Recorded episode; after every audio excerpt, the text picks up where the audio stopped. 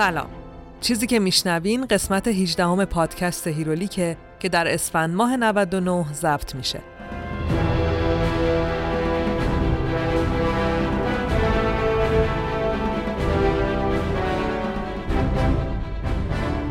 هیرولیک روایت تولد و زیست ابر قهرمان هاست. روایتی که من با استفاده از منابع مختلف ولی در نهایت بر اساس تحلیل ها برداشت های خودم تعریف می‌کنم. حالتون چطوره؟ خوبین؟ خوشین؟ سلامتین؟ سال 99 داره تموم میشه و من با همه وجودم از ته قلبم امیدوارم که سال 1400 سال مهربونی با هممون باشه.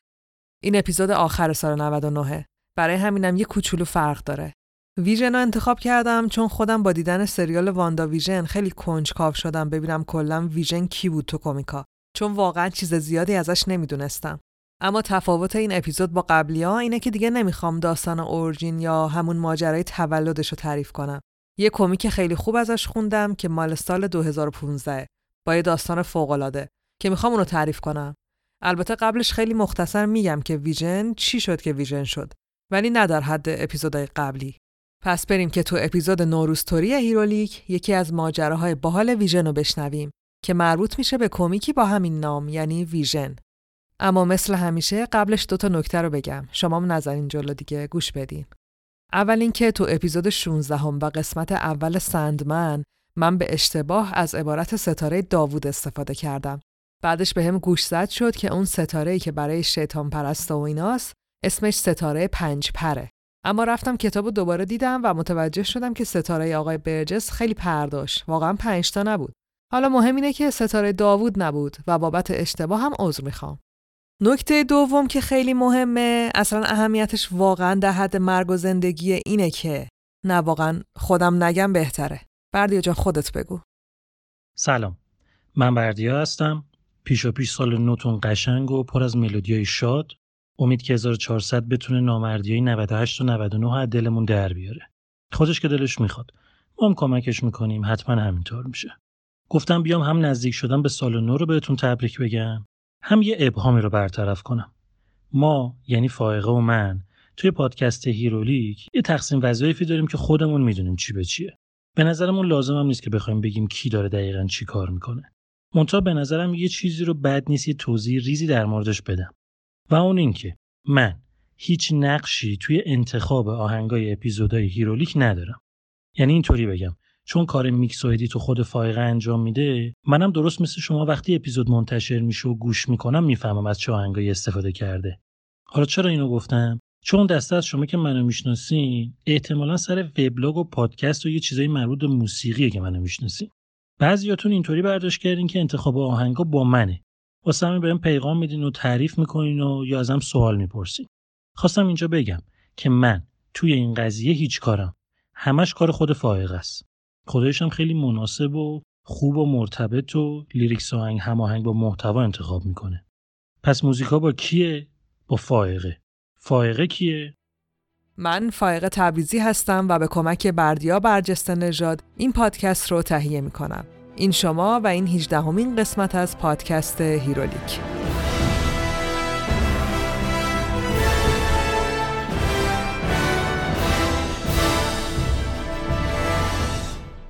22 نوامبر 1940 و تو شهر جکسونویل ایالت میزوری پسری به دنیا اومد به نام روی توماس. روی خیلی بچه خوب و با استعداد و درسخونی بود. مثل بیشتر نویسنده هایی هم که در موردشون حرف زدیم عاشق کمیک بود. تو سال 1965 هم که دیگه 25 ساله شده بود تو دانشگاه جورج واشنگتن قبول شد. برای همینم بساطش رو جمع کرد و رفت نیویورک. روی جزو طرفدارای پروپا قرص DC و مارول بود. تو بیشتر مسابقه هاشون هم شرکت می‌کرد. به editor ا نامه مینوشت، نظر می‌داد، حتی داستان مینوشت و میفرستاد براشون. یه رزومه هم همینجوری برای خودش دست و پا کرده بود. برای همینم وقتی وارد نیویورک شد، از طرف یکی از editor ای DC یه نامه براش اومد که بیا و دستیار من شو. روی هم شاد و شنگول قبول کرد و رفت. کارش البته اصلا کار خاصی نبود. یه دستیار شد مثل اونایی که تو فیلم های هالیوودی دیدیم از اینا که صبح باید قهوه رئیس رو بخرن و لباساش از اتوشویی بگیرن و از این حرفا حالا نه به این شدت ولی به هر حال کاری نمی‌کرد که در راستای پیشرفتش تو عرصه کمیک باشه تا اینکه بعد از فقط هشت روز وقتی که دیگه ناامید و سرخورده اومد خونه مثل همیشه نشست و یه نقد در مورد داستان تازه چاپ شده مارول برای استنلی نوشت. بهش هم گفت که خیلی باهاش حال می‌کنه و از طرفداراشه. بعدم نامه رو فرستاد برای مارول. اگه اهل کمیک باشین استنلی رو خوب می‌شناسین. اگرم نباشین اپیزود 15 همه هیرولیک که داستان اسپایدرمن رو گوش بدین باهاش آشنا میشین.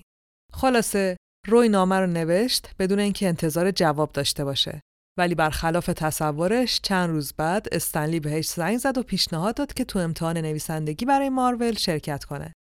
امتحانای مارول هم اون موقع اینجوری بود که یکی از داستانهای واقعی رو می‌دادن به شرکت کننده ها و اونا باید dialogue box ها یا همون ابرای بالا سر شخصیت ها رو پر می‌کردن.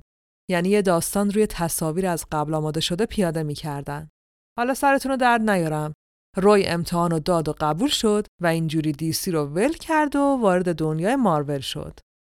روی توماس خیلی زود تونست اعتماد استنلی رو جلب کنه و تونست بشه یکی از نویسنده هایی که مستقیم با خود استنلی کار می‌کردن. داستان زیاد رام نوشت تا اینکه سال 1966 که یک سال بعد از ورودش به مارول بود وارد تیم نویسنده های اونجرز شد. اونجرز هم یه تیم ابرقهرمانی دنیای ماروله یه گروه از بهترین ابرقهرمان‌های خلق شده این کمپانی. روی کلا علاقه به خلق شخصیت مستقل نداشت و بیشتر دلش می‌خواست داستان بنویسه. البته دلیلش هم این بود که می‌دونست هر شخصیتی رو که خلق کنه در نهایت متعلق به ماروله. مخصوصا وقتی شخصیت به جایی می‌رسید که پولساز بشه و از روش فیلم و سریال بسازن دیگه این نادیده گرفته شدن برای نویسنده عذاب آور هم می‌شد. ولی با همه اینا روی شخصیت های خوبی خلق کرد که یکی از اونا ویژنه. ویژنی که به لطف دنیای سینمایی مارول و البته الان دیگه دنیای سریالی مارول خیلی معروف شد. همه چی از اونجا شروع شد که استنلی هی شخصیت های مهم اونجرز مثل کاپیتان آمریکا و آیرون من و بقیه رو برمی داشت و می‌برد تو داستانهای دیگه. اینجوری هم دست روی میذاشت تو پوست گردو. یعنی روی کسی رو نداشت که براشون بنویسه. روی هم از روی بی کسی و بی شخصیتی ایده کاراکتری به نام اولتران تو ذهنش شکل گرفت. اولتران یه ربات بود که به دست هنگ پیم ساخته شد. هنگ پیم یا همون انتمن اول که ما تو فیلم های انتمن با بازی مایکل داگلاس میشناسیمش تو تیم اونجرز بود. یه دانشمند خیلی باهوش که قهرمانم بود. همین انتمن یا مرد مورچه‌ای. تو داستان روی توماس هنگ پیم تونست یه ربات هوشیار بسازه به نام اولتران. به کسی هم چیزی نگفت. قایمش کرد پیش خودش. ولی اولتران فراتر از چیزی شد که هنگ فکرشو می‌کرد واسه همینم تونست از دست هنگ فرار کنه. بعدش هم تبدیل شد به یکی از دشمنای اصلی اونجرز. هر بارم که شکست می‌خورد خودش آپگرید می‌کرد و دوباره برمیگشت. خلاصه بلای جونی شده بود واسه خودش. هنوزم هست البته. بعد از اولتران استنلی شدیدا اصرار داشت که روی توماس یه اندروید خلق کنه. اندروید هم حالا خیلی ساده در حد فهم من به یه جور ربات گفته میشه که بدن و عملکردش مثل انسان باشه یعنی اولتران اندروید محسوب نمی‌شد. ربات بود کاملا. استنلی دلش اندروید می‌خواست. روی هم با تأثیر پذیری از شخصیت آقای اسپایک تو داستانه استار ترک و البته داستان من ربات اوتوبایندر که سال 1939 چاپ شده بود شخصیت ویژن رو طراحی کرد. ربات اون کتاب یه هوشیاری انسان طور داشت یعنی احساسات و ادراکش مثل آدما بود. می‌تونست همزاد پنداری یا همدردی کنه که خب این هم ویژگی خیلی متفاوتی با اولتران بود. اسم ویژن هم از روی یکی از شخصیت های کنسل شده مارول برداشت. یه آدم فضایی که روی زمین کارهای ابرقهرمانی می‌کرد و فروشش هم خوب نبود. برای همین کنسل شده بود. روی توماس از اسم ویژن خوشش اومد و برش داشت برای خودش. روی ایدهشو داد به جان بوسیما که از طراحهای مارول.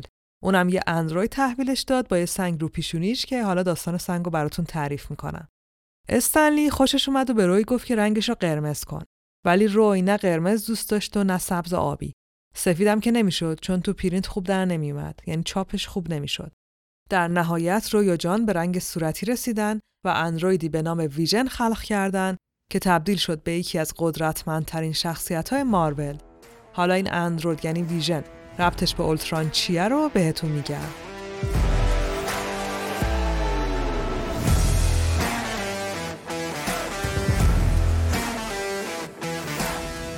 اسپانسر این قسمت هیرولیک یه جای خیلی باصفاست یه جایی که من سالهاست عاشقشم و وقتایی هم که دلم یه صبونه همچین تو دل برو و شکم پرستانه می‌خواد اولین انتخابم همونجاست.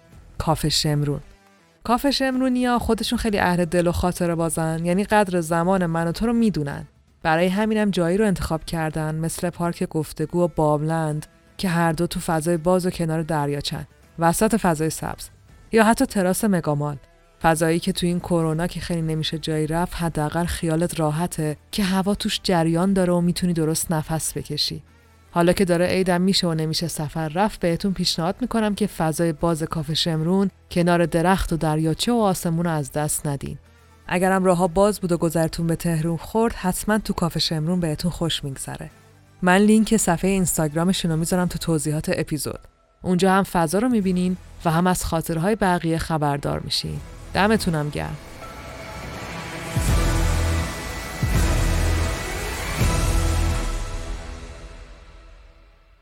داستان اورجین ویژن یعنی داستان خلقتش تو کمیک از این قراره که تو سال 1930 و توی اولین کتابای مارول داستانی نوشته شد در مورد یه دانشمند رباتیک به نام هورتون که می‌خواست یه اندروید بسازه. اما خب به خاطر کمبود امکانات اون موقع برای تحقق بخشیدن به همچین رویا و تکنولوژی پیشرفته‌ای اختراع دکتر هورتون آتیش گرفت و شکست خورد. پس تا اینجا دکتر هورتون با یه ایده خفن می‌خواست یه اندروید بسازه که شکست خورد و نشد که بشه. تا اینکه سال 1966 ربات هوشمندی به نام اولتران که بالاتر گفتم ساخته دست دکتر هنگ پین بود دکتر هورتون رو پیدا کرد و مجبورش کرد که با تکنولوژی جدید یه اندروید دیگه بسازه. اولتران می‌خواست با کمک این اختراع اونجرز رو با خاک یکسان کنه. دکتر هورتون اندروید رو اختراع کرد.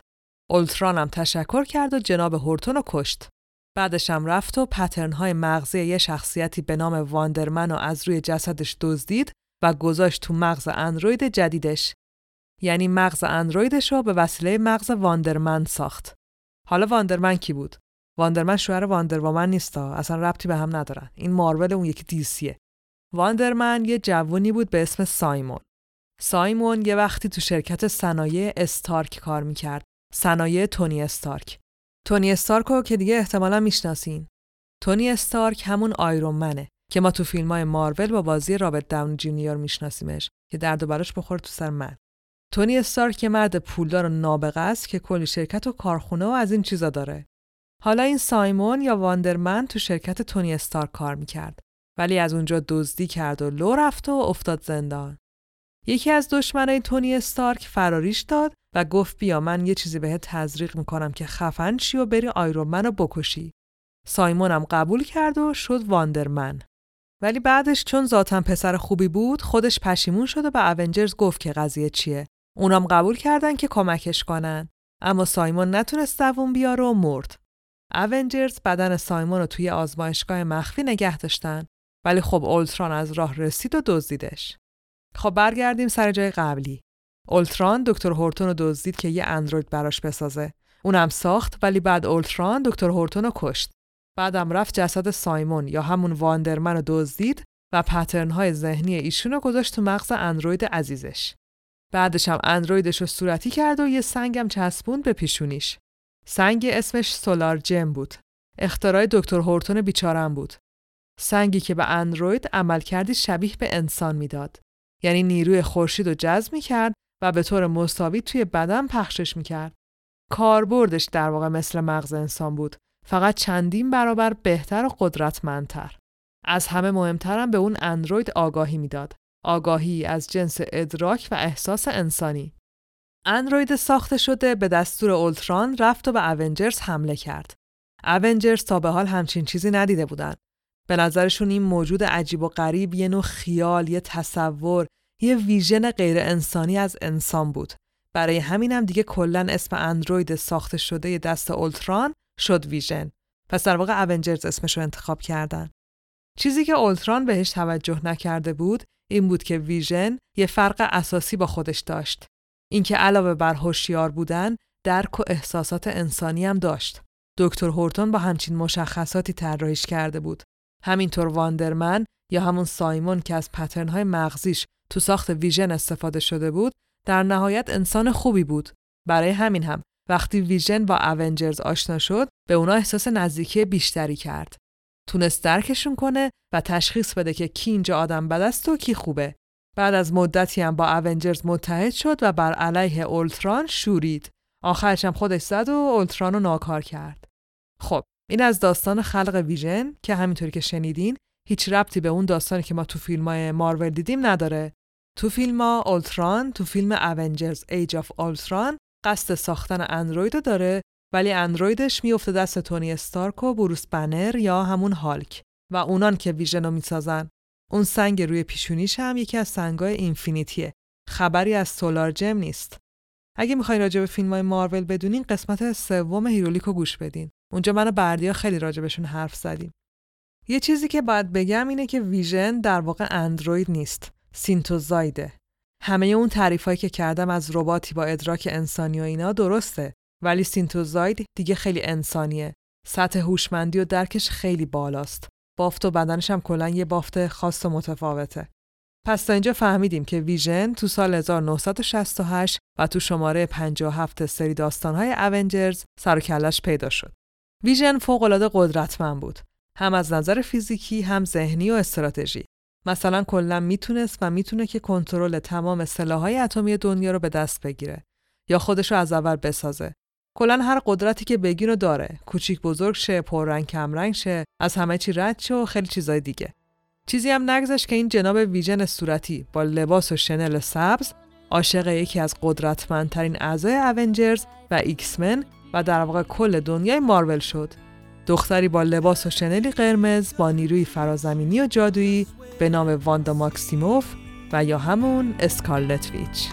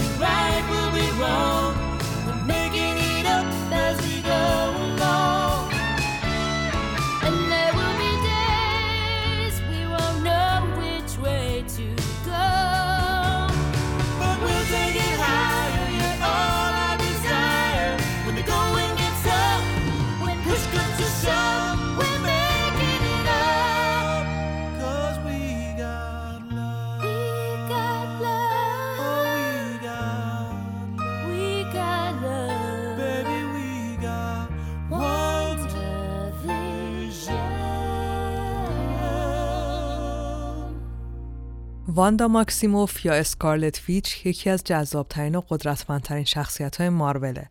خیلی داستانهای خفن و جالبی هم داره. من نمی‌خوام اینجا خیلی چیز زیادی ازش بگم. یه معرفی کوچیک و بعد هم کلا تمرکزم میشه داستان عاشقانش با ویژن. اصلا دارم نمی‌خواد واندا تو این اپیزود سوخت بشه. چون یه کارایی کرده که یه جورای دنیای مارول بر اساسش بازنویسی شده. پس ایشالا یه اپیزود در خور شخصیتش می‌ذارم کنار که حسابی از خجالتش در بیام. واندا برادر دوقلوش پیترو از طرف خانواده به نام ماکسیموف به فرزند خوندگی قبول شده بودند و داشتن با خوبی و خوشی توی روستایی تو رومانی زندگی می‌کردن. واندا و پیترو هر دو جهش یافته بودن. جهش یافته یا mutants رو تو دنیای مارول ما با کمیکا و فیلم های X-Men می‌شناسیم. مردان ایکس. واندا و پیترو هم جزو همونا بودن. قدرت پیترو سرعت فوق‌العاده زیاد بود ولی قدرت های واندا جادویی بودن. جادوگری طور. برای همینم بهش میگن اسکارلت ویچ. ویچ یعنی جادوگر. چیزی نمیگذره که قدرت بیش از اندازه واندا توجه یه فرقه از جادوگرا رو به خودش جلب می‌کنه. اونا هم میرن که واندا رو بدزدن و وارد فرقهشون کنن. این اتفاقات تو روستا باعث میشه که واندا و برادرش توی اتفاق خیلی دردناک از خانواده ماکسیموف جدا بشن و هر دو تو بچگی تنها و فقیر سرگردون خیابونا بشن. واندا و پیترو تو چند تا گروه ضد قهرمانی عضو میشن و یه سری کارهای تروریستی می‌کنن تا اینکه دیگه بزرگ و عاقل میشن و تصمیم می‌گیرن که به اونجرز ملحق بشن. قدرت های اسکارلت فیچ خیلی بیشتر از چیزی که تو فیلم های مارول دیدیم. البته تو سریال ویژن داره یه چیزایی رو نشون میده که خب باید صبر کردید که به کجا می‌رسه. احتمالا موقع انتشار این اپیزود اون سریالم تموم شده.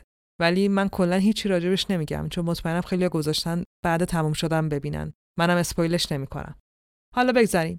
هرچی اسکالت ویچ بزرگتر میشه قدرتاش هم بیشتر میشن و خودش هم بهتر یاد می‌گیره که چجوری کنترلشون کنه کلا قدرتاش جادویی و بهتر بگم اهریمنی یکی از مهمتریناش قدرتیه به نام جادوی آشوب که با اون می‌تونه واقعیت رو تغییر بده و دنیای دلخواه خودشو بسازه که البته خیلی وقتا باعث اتفاقات بدتری تو دنیا میشن.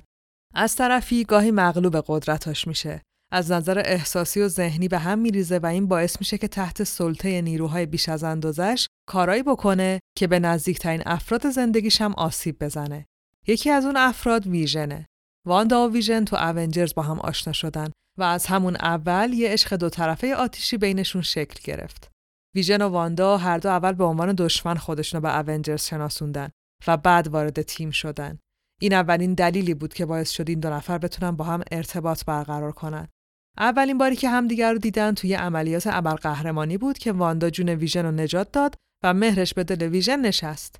از طرفی واندا یا همون اسکارلت ویچ به عنوان یه جهش یافته و جادوگر دل چندان خوشی از انسانها نداشت. برای همینم تونست نسبت به ویژن احساس خوشایندی داشته باشه و خودش هم نسبت به شروع یه رابطه علاقه نشون داد. تا اینکه بالاخره ویژن دست به کار شد و از واندا خواستگاری کرد. ایشون هم جواب مثبت داد. خیلی زود و بدون تشریفاتم توی ساحل زیبا و در حضور دوستان اونجرزیشون با هم ازدواج کردن. بعدم توی خونه خیلی قشنگ و ناز تو شهر نیوجرسی ساکن شدن تا اینکه اسکارلت ویچ تصمیم گرفت بچه داشته باشه. واندا بچه هاشو ساخت و یه روز خیلی غیر منتظره باردار جلوی چشم ویژن ظاهر شد. قبلا گفتم که واندا خیلی قدرت داشت برای همینم تونسته بود با استفاده از قدرت جادوییش و اهریمنیش بچه خلق کنه. اما خب زندگی به همین سادگی ها نبود. ویژن بعد از یه جنگ آخر دنیای وحشتناک به همراه اونجرز حسابی داغون شد و از کار افتاد. انقدر که یه جورایی مجبور شدن از اول بسازنش و این بار دیگه از امواج مغزی سایمون یا واندرمن استفاده نکردن. ویژن تبدیل شد به یه اندرویدی که هیچ خاطره ای از احساسات عمیقش به اسکارلت ویچ و بچه هاش نداشت. یعنی یادش بود که با هم بودن ولی یادش نبود که چرا با هم بودن و چه حسی نسبت به هم داشتن. این ویژن هم سفید بود. خلاصه دیگه کم کم رابطهشون سرد شد و در نهایت به هم زدن. بعد از اون واندا با بچه هاش تنها موند. بچه هایی که معلوم شد نه تنها با جادو به دنیا آمده بودن بلکه تیکه از وجود خود شیطان یعنی مفیستو رو تو وجودشون داشتن. بعد از یه سری اتفاق بچه ها مردن و Scarlet Witch هم که خیلی میونه خوبی با عزاداری و مرگ و اینا نداشت دیوونه شد و تقریبا دنیای مارول رو نابود کرد. ولی X-Men و Avengers تونستن جلوشو بگیرن. خلاصه این شد پایان غم‌انگیز رابطه این دو نفر. البته من کلی از جزئیات نگفتم. اتفاقی که واندا باعثش میشه و دنیای مارول رو میترکونه خیلی بزرگ و عجیبه. من تعریف نمی کنم که ایشالا سر همون قسمت Scarlet Witch برم سراغش. اینایی هم که گفتم دوباره تو داستان تکرار میشن. پس مثل همیشه فقط دارم میگم که یه ذهنیتی داشته باشین. اگه گیت شدین اصلا جای نگرانی نداره. تا آخر این قسمت همه چی براتون مثل روز روشن میشه.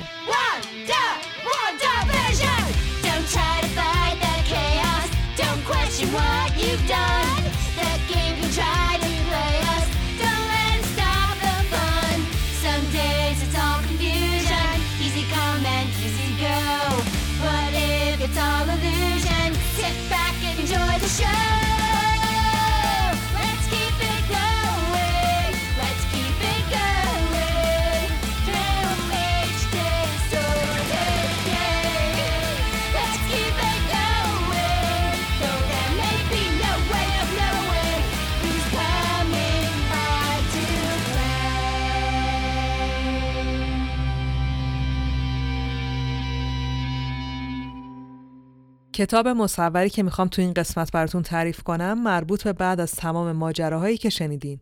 کتاب مصوری به نام ویژن به نویسندگی تام کینگ که سال 2015 و تو 12 جلد منتشر شده. تام کینگ یه نویسنده جوون و خیلی درست حسابیه. هم تو مارول کار کرده و هم دیسی. تو هر دو هم کلی کمیک تحسین شده داره.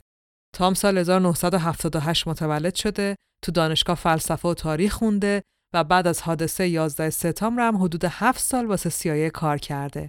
وقتی دیگه این کارا رو می‌ذاره کنار میشینه به نوشتن. یکی از آثارش هم میشه کتاب ویژن که به همراه کارتونیستی به نام گابریل هرناندز تکمیلش می‌کنه و میفرسته برای چاپ. کتاب ویژن به شدت مورد توجه منتقدا قرار می‌گیره. هم داستانش، هم نحوه روایت و هم طراحیاش خیلی حرفه‌ای و خاص بودن. برای همینم خوب فروش می‌کنه و جایزه های درخوری هم می‌گیره. تو داستان غیر از ویژن و واندا چند تا شخصیت دیگه هم هستن که بعضیاشون رو خوب می‌شناسیم و بعضیاشون رو اصلا یعنی حداقل من اصلا نمیشناختم واسه همین اینجا یکم از کاراکترها میگم و بعد قول میدم که برم سراغ داستان. خب اونجرز رو که می‌شناسین. اگه نمی‌شناسین اونجرز یه گروه ابرقهرمانی تو دنیای مارول. شخصیت های اصلیش هم کاپیتان آمریکا، آیرون من، تور، اسکالت ویچ و ویژن و خیلی دیگر که واسه این داستان همینا رو بدونین کافیه. ولی به طور اختصاصی در مورد آیرومن بگم که اسم اصلیش تونی استارکه. خیلی پولدار و نابغه و دانشمنده با ویژن هم خیلی دوسته. وقتی هم که ویژن تو اون حادثه که یکم بالاتر تعریف کردم نابود شد تونی استارک بود که دوباره از اول ساختش. بقیه اونجرز هم اونقدر نقشی ندارن تو داستان که لازم باشه تاریخچه ازشون بدونی. شخصیت بعدی Grim Reaper ه. Grim Reaper یا اریک ویلیامز برادر سایمونه. سایمون همونیه که از امواج مغزیش برای ساخت ویژن استفاده کرده بودن. یعنی Wonder Man که شوهر Wonder Woman نبود. قبلا گفتم که سایمون تو شرکت تونی استارک کار می‌کرد از اونجا دزدی کرد و به خاطر همینم انداختنش زندان.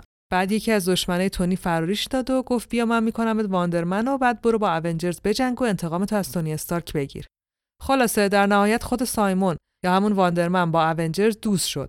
حتی در راه کمک به اونا کشته شد ولی اریک یعنی برادرش اونجرز مسئول مرگ داداشش دونست و برای همینم برای خودش یه سلاح ساخت و تبدیل شد به گریم ریپر یکی از ویلن های معروف مارول. وقتی هم فهمید که از امواج مغزی برادرش استفاده کردن که ویژن رو بسازن دیگه خیلی قاطی کرد و افتاد دنبال ویژن. شد دشمن قسم خوردش یه جورایی. پس Grim Reaper برادر سایمونه. تو زمانی که داستان تعریف میشه مغز ویژن دیگه از امواج سایمون خالی شده. ولی Grim Reaper اصلا گوشش بدهکار این چیزا نیست. نفر بعدی آگاتا هارکنسه. یه جادوگر چندین ساله و قدرتمند که نقش مشاور رو برای Avengers و X-Men و اینا بازی می‌کنه. یکی از مهمترین کاراش هم این بوده که به Scarlet Witch یاد داده که چه جوری از قدرتش استفاده کنه. در واقع بهش فهمونده که چه جادوگر بزرگی و می‌تونه جادوشو بزرگترم بکنه. تو سریال واندا هم هست ولی نمیگم کیه. نفر بعدی ویکتور مانچاه. مامان ویکتور عاشق اولتران بود. ازش خواست که بهش یه بچه بده. اولتران هم یه بچه ساخت که هم ربات بود و هم انسان. اسمش هم شد ویکتور. ویکتور گاهی با اونجرزه. چیزی که مهمه اینه که چون ساخته دست اولترونه خودش رو برادر ویژن می‌دونه. البته رابطه دو طرفه است. ویژن هم اونو برادر خودش می‌دونه. خب اینم از شخصیت های کتاب مصور ویژن.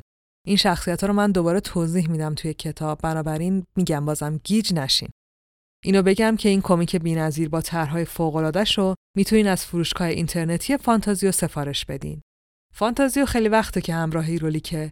تو این قسمت هم دوباره تصمیم گرفته که کمیکی که تعریف می‌کنم و با کیفیت فوق‌العاده چاپ کنه و بذاره تو سایتش تا شما اگه دوست داشتین سفارش بدین.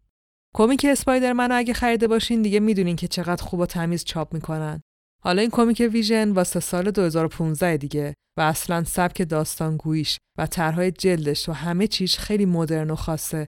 اینو جدی دارم میگم اصلا برای تبلیغ نمیگم واقعا کتاب خاصیه. برای همینم پیشنهاد من اینه که حتی اگه نمی‌خواین سفارش بدینم یه سری به آدرسی که می‌ذارم تو توضیحات اپیزود بزنین. طرح جلده و صفحات کتاب ببینین. مطمئنم که وسوسه میشین و می‌خرین. فروشگاه فانتازیو رو که کلا می‌شناسیم فکر کنم. به غیر از کمیک می‌تونین کلی چیز هیجان انگیز دیگه توش پیدا کنین. مثل ماک، تیشرت، کیف و کلاه، شال گردن، قاب موبایل و استیکر. کلا هر یادگاری که از دنیای فانتزی و ابرقهرمانی دوست دارین توش پیدا میشه. به زودی هم یه خبر خیلی خوب برای طرفدارای کمیک و ابرقهرمانی اعلام می‌کنن که واسه اینکه گوش به زنگ باشین می‌تونین شبکه های اجتماعیشون رو دنبال کنین. مطمئن باشین خیلی اتفاق خفنی قرار بیفته. پس یه سر به توضیحات اپیزود بزنین. مثل همیشه دمتون گرم. خب بریم داستان ویژن اثر تام کینگ رو بشنویم و امیدوارم که لذت ببریم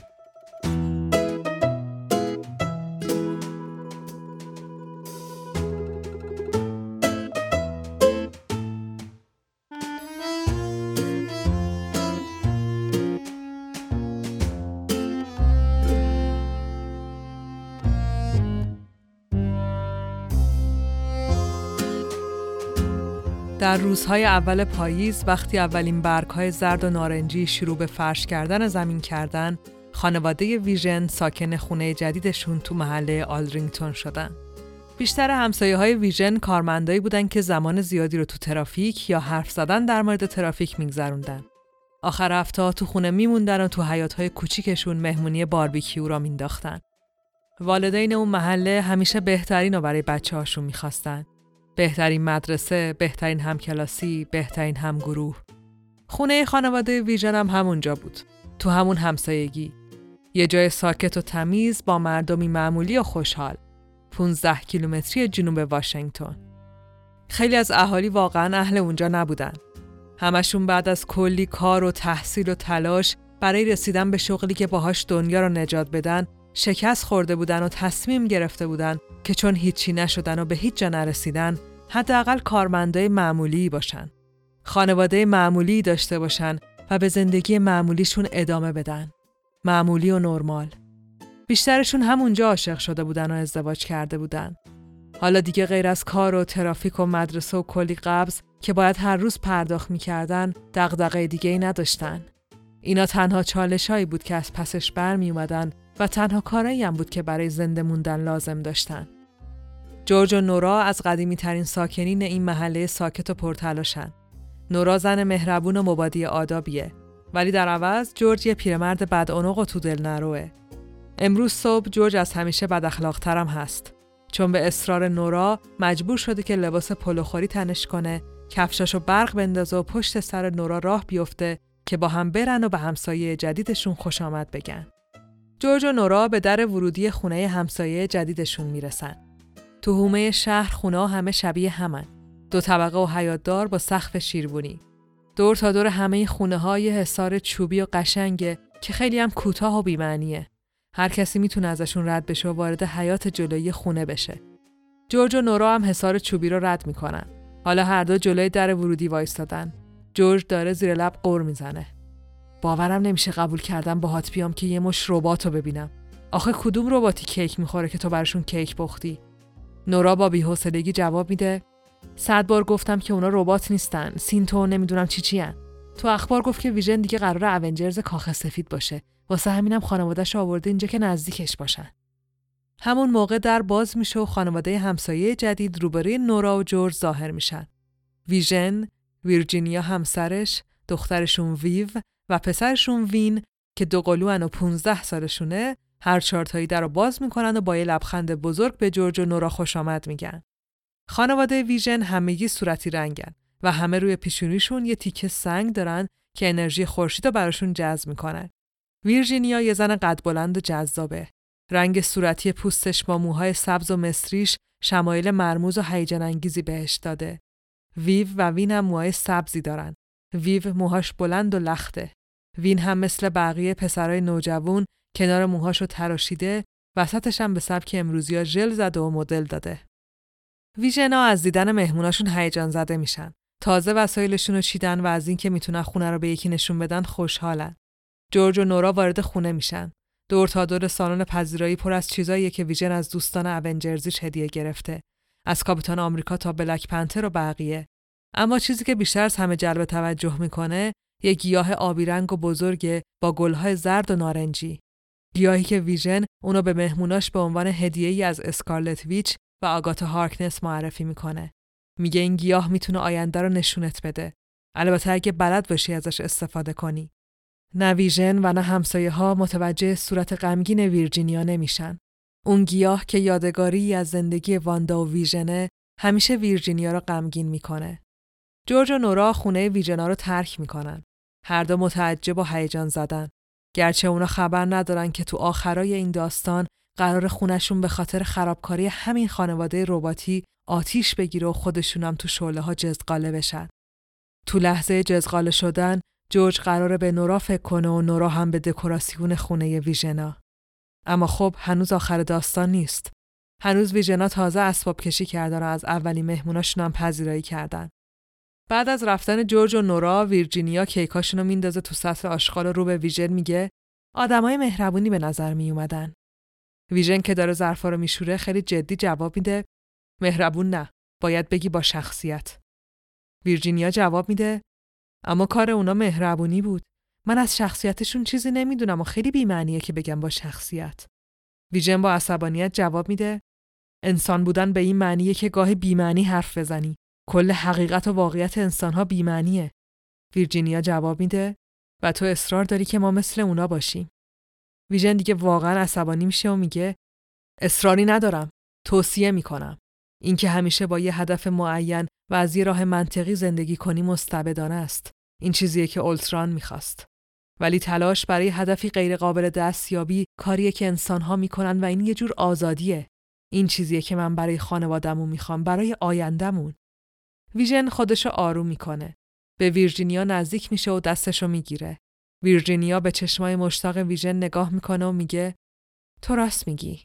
اونا با شخصیت بودن. ویژن لبخند می‌زنه و جواب میده آره عزیزم. اونا با شخصیت بودن. ویژنا کم کم با بقیه همسایه ها آشنا میشن. آدمای اون محله راه به راه با ویژنا سلفی می‌گیرن و تو شبکه های اجتماعیشون پخش می‌کنن. مثل اینکه ویژن هر چقدر تلاش کنه بازم یه Avenger ه و از اون مهمتر یه synthe نمی‌دونم چی چی با زن و دوتا بچه. اما چیزی که همسایه ها نمی‌دونن اینه که ویژن هم مثل خودشون هر روز میره سر کار و برای جنگیدن با ضد قهرمانا حقوق می‌گیره تا بتونه خرج خانوادهش رو بده. ویرجینیا همسر صورتی با موهای سبز رنگ ویژن هنوز نمی‌دونه می‌خواد چی کاره بشه. بیشتر مواقع وقتی کاری نداره که برای خونه و خانوادش انجام بده روی مبل اتاق نشیمن خونه تمیز و زیباشون میشینه و خاطراتش رو مرور می‌کنه. خاطراتی که تو ذهنش بارگذاری شدن و ویرجینیا خیلی درکشون نمی‌کنه. ولی هر وقت مرورشون می‌کنه دلش می‌خواد که گریه کنه. بالاخره سال تحصیلی شروع میشه و ویژن از ویو و وین می‌خواد که به مدرسه برن. ویرجینیا درک نمی‌کنه که چرا باید بچه هاشو به مدرسه بفرسته. اونم در حالی که اونا از بد ساخته شدن همه جور دانشی تو مغزشون آپلود شده. اما ویژن اعتقاد داره که بچه ها باید به مدرسه برن تا مثل نوجوانای نرمال بزرگ بشن. اما وی و وین نمی‌دونن که نرمال بودن یعنی چی. تنها چیزی که می‌دونن اینه که با بقیه فرق دارن و اینو تو روز اول مدرسه خیلی بهتر از همیشه هم درک کردن. نگاه ها و رفتار هم مدرسه یا بهشون ثابت کرد که هیچ وقت قرار نیست تو اجتماع پذیرفته بشن. همون روز ویژن مثل همیشه لباس ابرقهرمانی تنش می‌کنه و میره که به زندگی روزمره اونجرزیش سر و سامون بده. ویرجینیا تصمیم می‌گیره که تو غیبت همسرش و اولین شب تحصیلی بچه هاش به مشقاشون رسیدگی کنه. بیشتر از اینکه براش مهم باشه که اونا چی یاد گرفتن، می‌خواد بدون چجوری یاد گرفتن. اما ویو از این کارش عصبانی میشه و با مادرش دعوا می‌کنه. ویو روز خوبی رو تو مدرسه نگذرونده بوده. برای همینم تکالیفش رو پرت می‌کنه روی زمین و از دور میز بلند میشه. میگه نمی‌خواد انتقادای مادرش رو بشنوه. ویو از اتاق نشیمن خارج میشه. وارد راهروی خونه میشه. ویرجینیا و وین دارن با نگاه مسیرش رو دنبال می‌کنن. ولی یهو صدای وحشتناک خورد شدن دیوار رو میشنون و بعد هم صدای فریاد ویو. اونا می‌بینن که یه شمشیر بزرگ و پهن از دیوار رد میشه و از پشت سر وارد کمر ویو میشه و از شکمش بیرون می‌زنه. شمشیری که در واقع از دیوار رد شده و بعد وارد بدن ویو شده. شمشیر از داخل بدن ویو بیرون کشیده میشه و اون روی زمین میفته. تمام سیمهای داخلی بدنش بیرون می‌زنن و شروع می‌کنه به جرقه زدن. ویو کاملا خراب میشه و فقط با صدای رباتیکی تکرار می‌کنه مامان مامان مامان ویرجینیا و وین به سمتش میرن ولی دیوار خونه خورد میشه و مردی از این جسته وارد میشه مردی با لباسی سیاه و چسبون شنلی بنفش رنگ و نقابی بزرگ و شاخدار روی سینه مرد و روی لباسش یه اسکلت کشیده شده اون مرد Grim Reaper ه Grim Reaper شمشیرش رو تو هوا میچرخونه و فریاد می‌زنه که دنبال برادرش سایمون میگرده. در و دیوارای خونه خرد میشن. وین گیج شده و ترسیده. نمی‌تونه خودشو به خواهرش برسونه. Grim Reaper یه ضربه محکم به وین می‌زنه و اونو به یه گوشه پرتاب می‌کنه. Grim Reaper داره با صدای بلند حرف می‌زنه. فکر کردین پیداتون نمی‌کنم؟ عکساتون همه جا پخش شده. عکسای خانواده چندشاورتون که از برادر من دزدیدین. شما خانواده نیستین. اصلا واقعی نیستین. گیریم ریپر در حالی که هنوز داره فریاد می‌زنه شمشیرش رو بالا می‌گیره و به سمت وین میره تا اونو هم از وسط نصف کنه. وین داره از ترس از کار میفته که ویرجینیا از راه می‌رسه و از پشت سر یه ضربه محکم به سر گیریم ریپر می‌زنه. بعد دوباره میزنتش. دوباره میزنتش. میزنتش. خونه گیریم ریپر همه جا پخش میشه. ولی ویرجینیا هنوز داره میزنتش و میزنتش. ویو همچنان روی زمین افتاده و پشت سر هم تکرار می‌کنه مامان. وین هم ترسیده و اونم مادرش رو صدا می‌کنه. ولی در واقع وین از مادرش ترسیده. مادری که هنوز داره به سر گریم ریپر ضربه وارد می‌کنه و خودش هم غرق خون شده. صدای وی و وین بالاخره به گوش ویرجینیا می‌رسه. زدن و متوقف می‌کنه. از جاش بلند میشه. سر گریم ریپر متلاشی شده. ویرجینیا به دختر از کار افتاده و اتصالی کردش نگاه می‌کنه.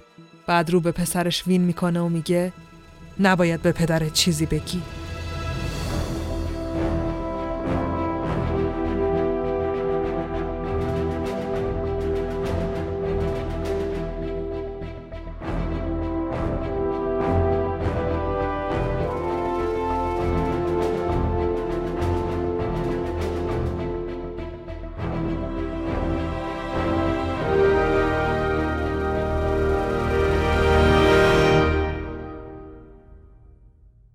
گریم ریپر ساعت 6 و 13 دقیقه پیدا شد. بعد دخترمون ویوا از وسط نصف کرد. اون از دزدیدن زندگی برادرش حرف زد و گفت ما خانواده اونیم نه تو. من سعی کردم جلوی حملش رو بگیرم ولی اون منو پرتاب کرد. بعدش دیدم که داره میره به سمت پسرمون وین. هی فریاد می‌زد هی تکرار می‌کرد که شما واقعی نیستین شما واقعی نیستین من نمی‌خواستم از لیزرم استفاده کنم چون من می‌دونم که ما قرار نیست انسانها رو بکشیم برای همینم بهش ضربه زدم اونم همینطور. من بالاخره مجبور شدم از لیزرم استفاده کنم ولی نه برای کشتنش. فقط می‌خواستم نشون بدم که می‌تونم شکستش بدم. خوشبختانه اونم ترسید و فرار کرد. دنبالش نرفتم. آخه بچه ها به هم احتیاج داشتن. آسیبی که به خونه رسیده خیلی زیاده می‌دونم ولی چاره ای نداشتم. ویو از دست رفته بود. پشت سر هم منو صدا می‌کرد. ولی من نمی‌تونستم کمکش کنم. رفتم کنارش نشستم و موهاشو نوازش کردم. فکر کنم کار خوبی کردم مگه نه؟ ویرجینیا دیگه ادامه نمیده و سکوت می‌کنه. سرشو میندازه پایین. خیلی غمگینه. ویژن که تا الان روی مبل اتاق نشیمن و روبروی ویرجینیا نشسته بود بلند میشه و میره که کنارش بشینه. دستشو دور شونه های ویرجینیا میندازه و سعی می‌کنه که دلداریش بده. از بیرون صدای پرنده ها میاد. صدای حرف زدن بچههایی که تو خیابون بازی می‌کنن. صدای نسیم آروم پاییزی. اینا صدایی که هر روز شنیده میشن. وین برگشته به مدرسه. وین نیازی به غذا خوردن نداره. ولی حالا تو سالن غذاخوری نشسته و به ظرف غذاش خیره شده. اگه ویو کنارش بود، اونا الان داشتن در مورد چیزایی که تو مدرسه شنیده بودن با هم حرف می زدن. اما خواهرش الان تو آزمایشگاه اونجرز و معلوم نیست که بتونن دوباره از اول بسازنش. وین هنوز داره به ظرف غذاش نگاه می‌کنه. داره به بدن انسانهایی فکر می‌کنه که برای زنده موندن به این غذاها احتیاج دارن. یه پسر نوجوان بهش نزدیک میشه و جلوش وای میسه. هی hey, وین، خواهرت چرا نمیاد مدرسه؟ اون هم گروهی منه. باید بدونم کی میاد. وین جواب میده که خواهرم مریضه. پسر که اسمش کریوسه اهمیتی به حرف وین نمیده و پشت سر هم سراغ ویو رو می‌گیره. میگه شمارش بده و می‌خوام باهاش حرف بزنم. وین عصبانی میشه. از جاش بلند میشه. یاد بحث خودش با خواهرش میفته. یاد اینکه داشتن در مورد بدن انسانها حرف می‌زدن.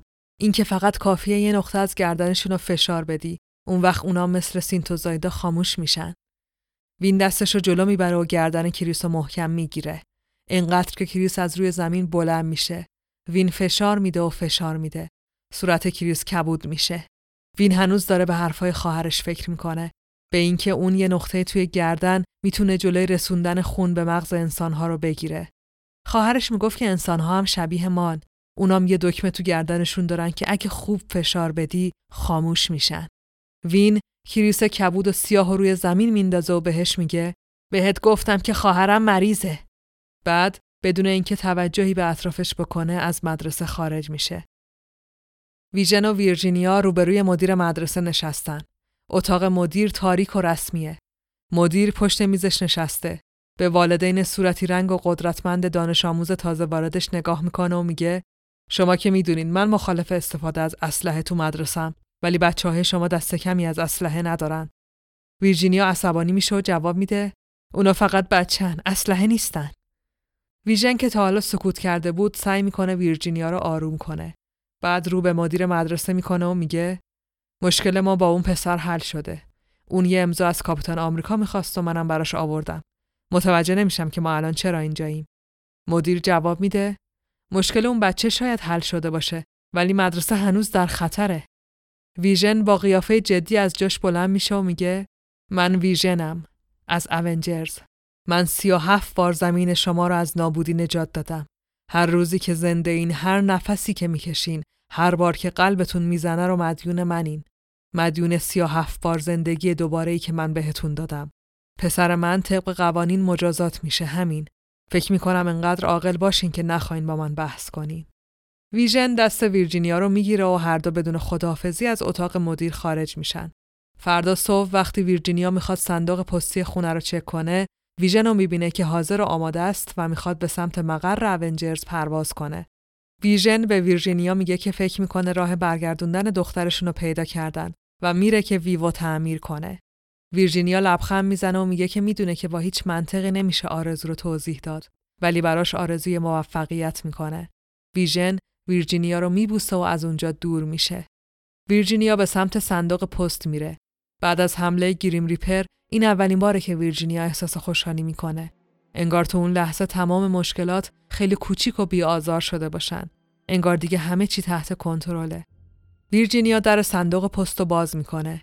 یه جعبه توی صندوقه. جعبه رو در میاره. بازش می‌کنه. یه موبایله. روی موبایل نوشته شده که روشن کن و دکمه play رو بزن. ویرجینیا همین کارو می‌کنه. یه ویدیو داره پخش میشه. تو ویدیو ویرجینیا و پسرش وین دارن تو حیاط پشتی خونه یه گودال می‌کنن. بعد ویرجینیا یه جسد متلاشی شده رو پرتاب می‌کنه توی گودال. بعد هم روش خاک میپاشه. تو تمام طول ویدیو پسرش وین داره به این کار مادرش نگاه می‌کنه و میلرزه. ویرجینیا خشکش می‌زنه. ویدیو رو خاموش می‌کنه. تمام اون آرامش دوباره تبدیل به خاکستر میشه. تبدیل به خاکستر و یه ترس بزرگ و ناشناخته.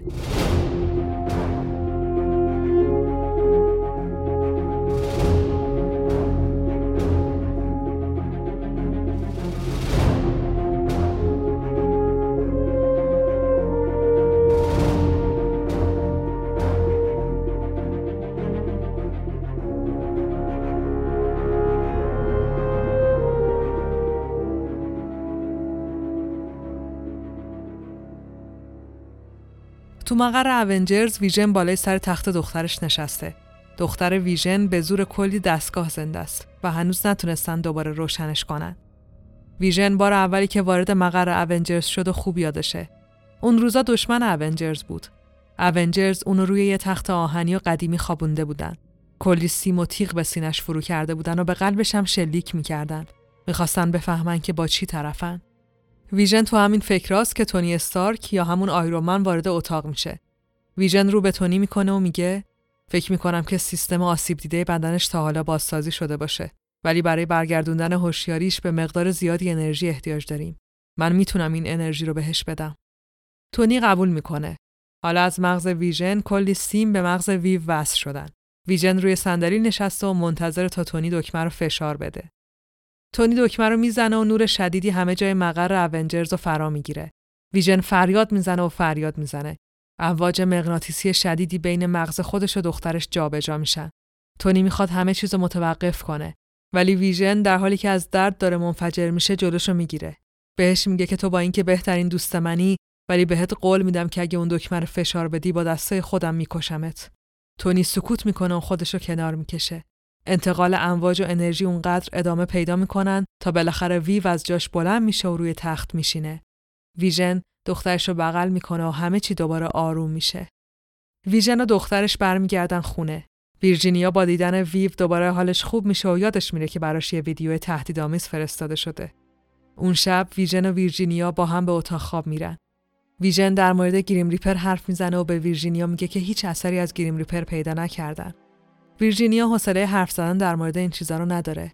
دلش می‌خواد مثل بقیه باشه. ویرجینیا به سمت ویژن میره و میبوستش. ویژن و ویرجینیا در حالی شب رویاییشون رو میگذرونن که بیرون خونه دو تا بچه در حال نوشتن یه شعار بزرگ و نفرت انگیز روی دیوارای خونشونن. یه شعار که ازشون می‌خواد از اون محله برن چون اونا عجیب غریب و نفرت انگیزن. چون اونا نرمال نیستن و ذهن کوچیک و متعصب و همه چی دون آدما اونا رو درک نمی‌کنه.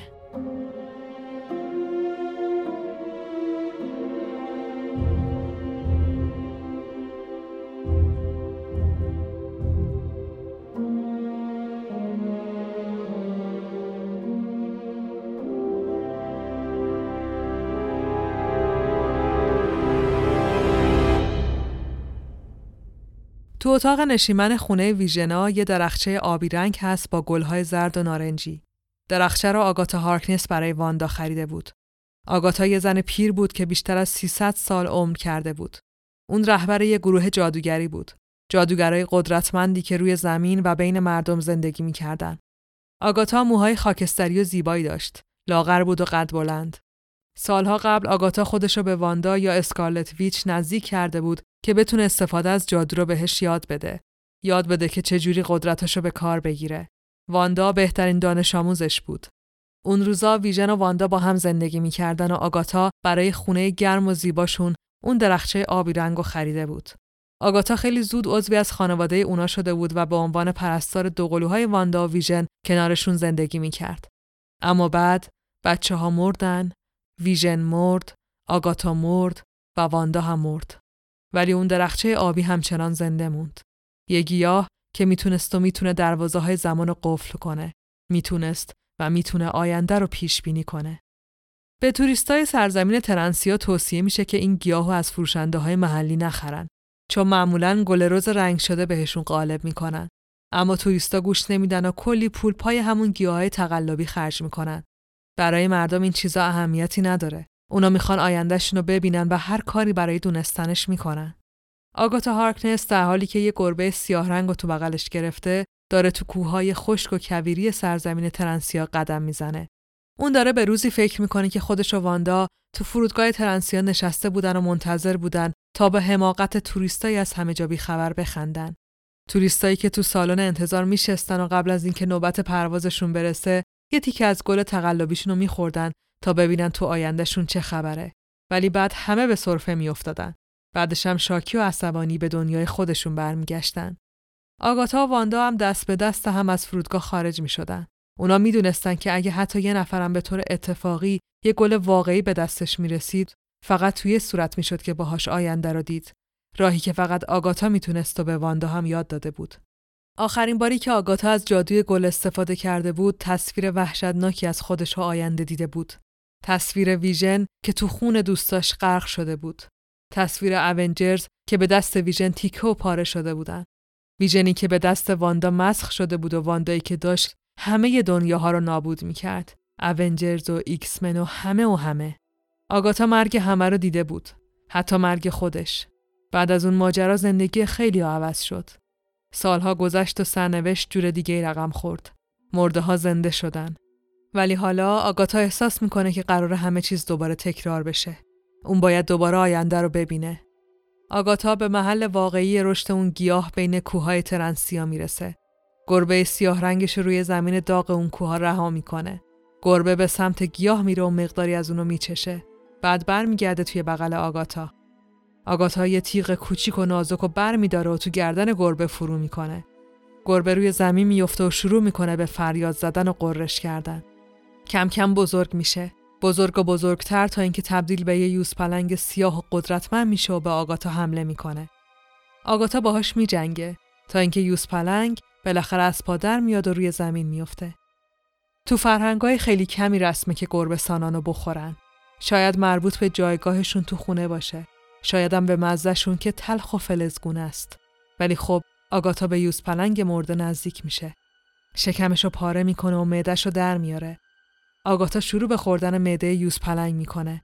بعد فریاد می‌زنه و روی زمین میفته. تمام صورتش خون یوز پلنگ قرمز می‌کنه. اون یه تصویر ترسناک دیده. از آینده. آینده پر از خون. از مرگ. از ویژن. از دستای آلوده به خون ویژن. آگاتا یه جمله رو تکرار می‌کنه و تکرار می‌کنه. در روزهای اول پاییز وقتی اولین برگهای زرد و نارنجی شروع به فرش کردن زمین کردن، خانواده ویژن ساکن خونه جدیدشون تو محله آرلینگتون شدن.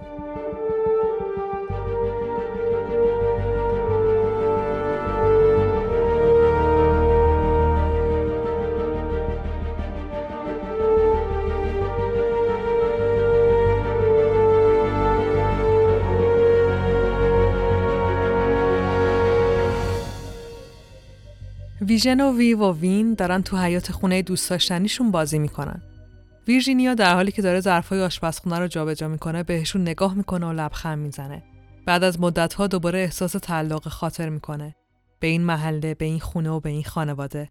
اما این احساس فقط یک و هفته دو صدام ثانیه دووم میاره چون درست یک و هفته دو صدام ثانیه بعد موبایلی که تو صندوق پست پیدا کرده بود شروع به زنگ زدن می‌کنه.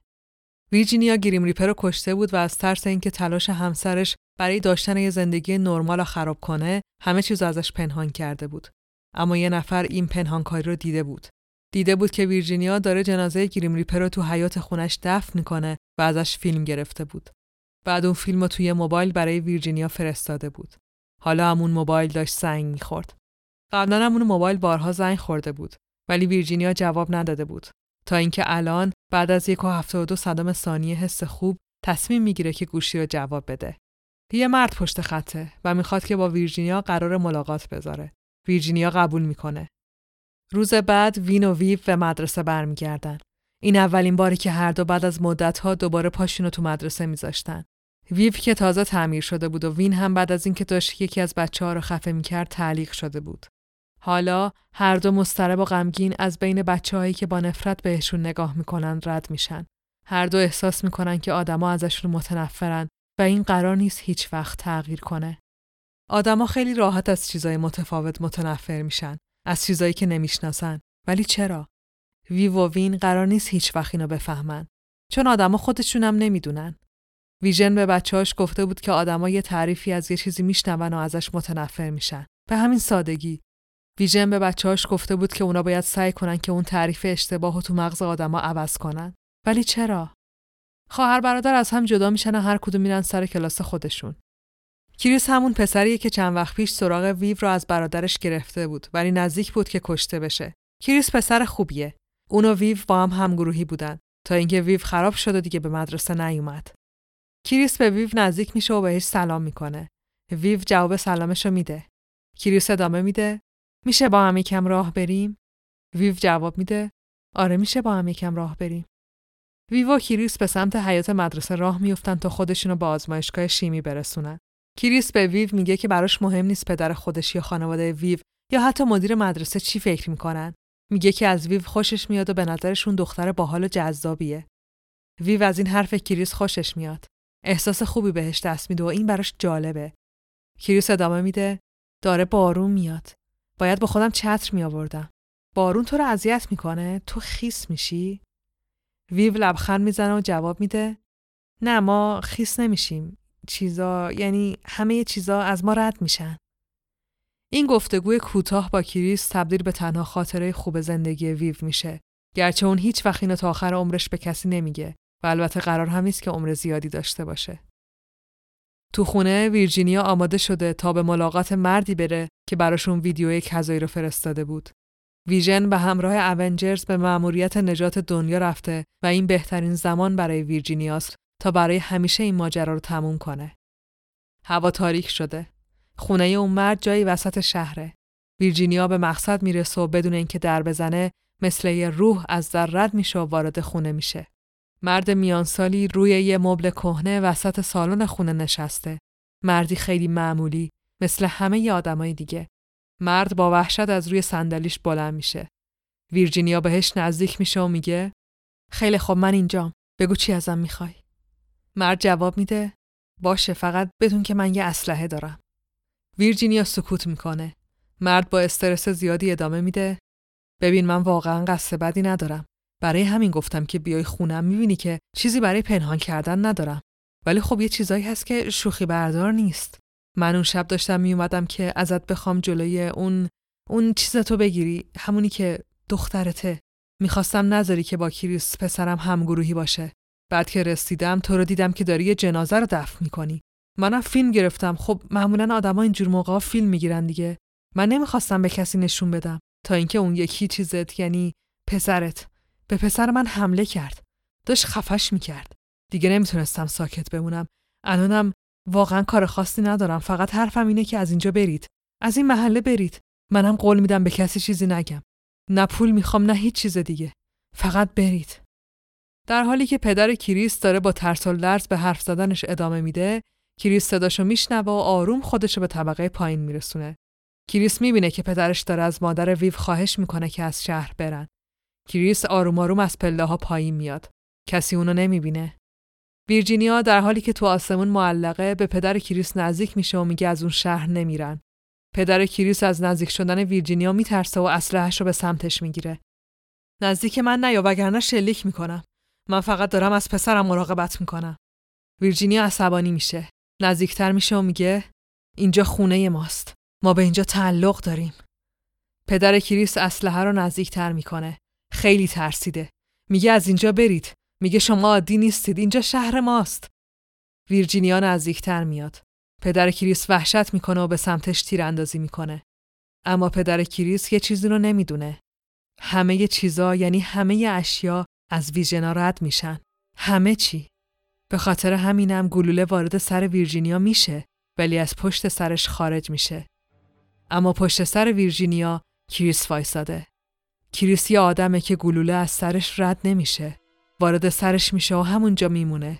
برای همینم وقتی ویرجینیا برمیگرده و پشت سرش رو نگاه می‌کنه با کریس مواجه میشه که گلوله به مغزش اصابت کرده و مرده. پدر کریس به مغز متلاشی شده پسرش نگاه می‌کنه. بعد از چند ثانیه شروع به فریاد زدن می‌کنه. پشت سر هم تکرار می‌کنه که تو پسر منو کشتی. تو پسر منو کشتی. ویرجینیا حوصله شنیدن فریادهای پدر کریس نداره. یه مشت محکم به سر پدر کریس می‌زنه و مرد بیچاره در جا تو کما فرو میره. همون شب و همون لحظه ویو پشت پنجره اتاقش نشسته و داره برای بار هزارم خاطره امروزش با کریستو تو مغزش مثل یه فایل ویدیویی پلی می‌کنه. صحنه که قرار نیست هیچ وقت تکرار بشه.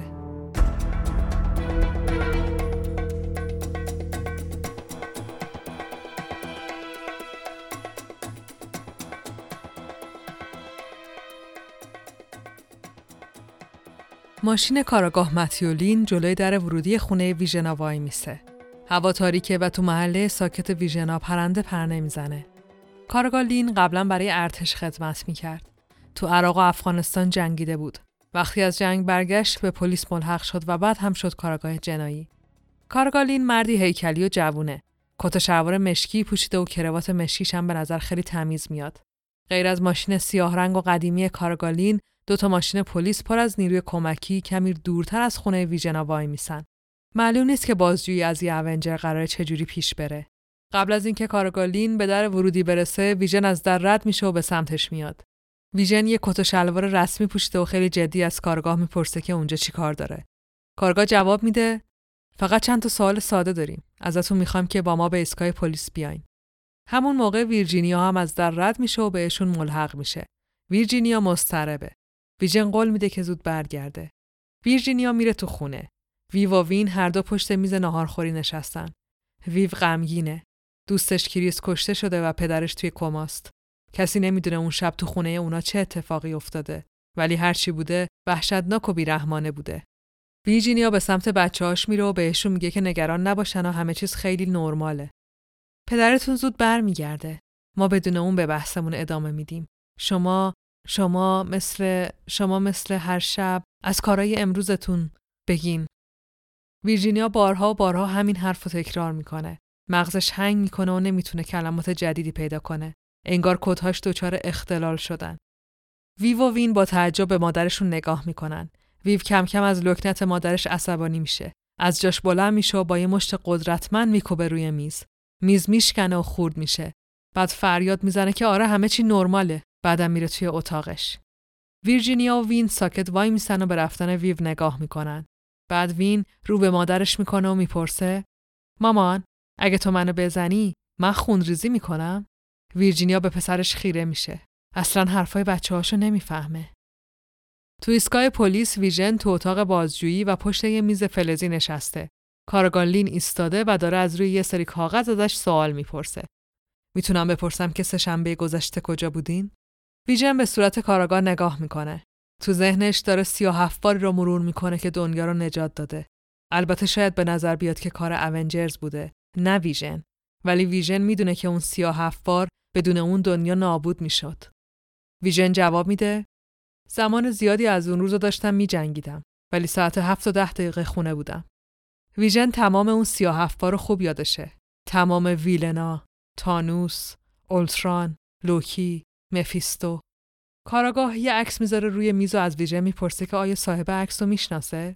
ویژن جواب میده این پسریه که توی مدرسه بچه های من درس می‌خوند.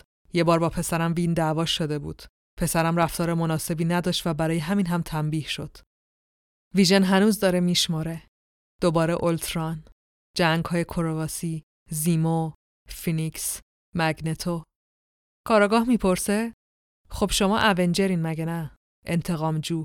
ممکنه پسرتون انتقام گرفته باشه؟ شما می‌تونین به من بگین که اون شب پسرتون کجا بوده؟ ویژن عصبانی میشه. از جاش بلند میشه و میگه پسرم اون شب خونه و با من بود. من دیگه جوابی ندارم که به شما بدم و می‌خوام برم. ویژن می‌خواد بره که کارگاه دوباره می‌پرسه پسرتون با شما بود؟ فقط شما؟ همسرتون چی؟ همسرتون اون شب خونه بود؟ سی و هفت بار سی و هفت بار به تنهایی دنیا رو نجات داده بود. ولی مگه اهمیتی داشت؟ تمام اون سی و هفت باری که بین مرگ و زندگی وایستاده بود. بین همه چی و هیچی. وقتی داشت تیکه پاره می‌شد. شکنجه می‌شد و حتی میمرد. وقتی می‌تونست به راحتی روی زمین بیفته و ادامه نده. ولی هر بار دوباره بلند شده بود و به جنگ دشمن رفته بود. هر بار که به خودش گفته بود که من ویژن هستم از اونجرز و اجازه ندارم که شکست بخورم و باز ادامه داده بود.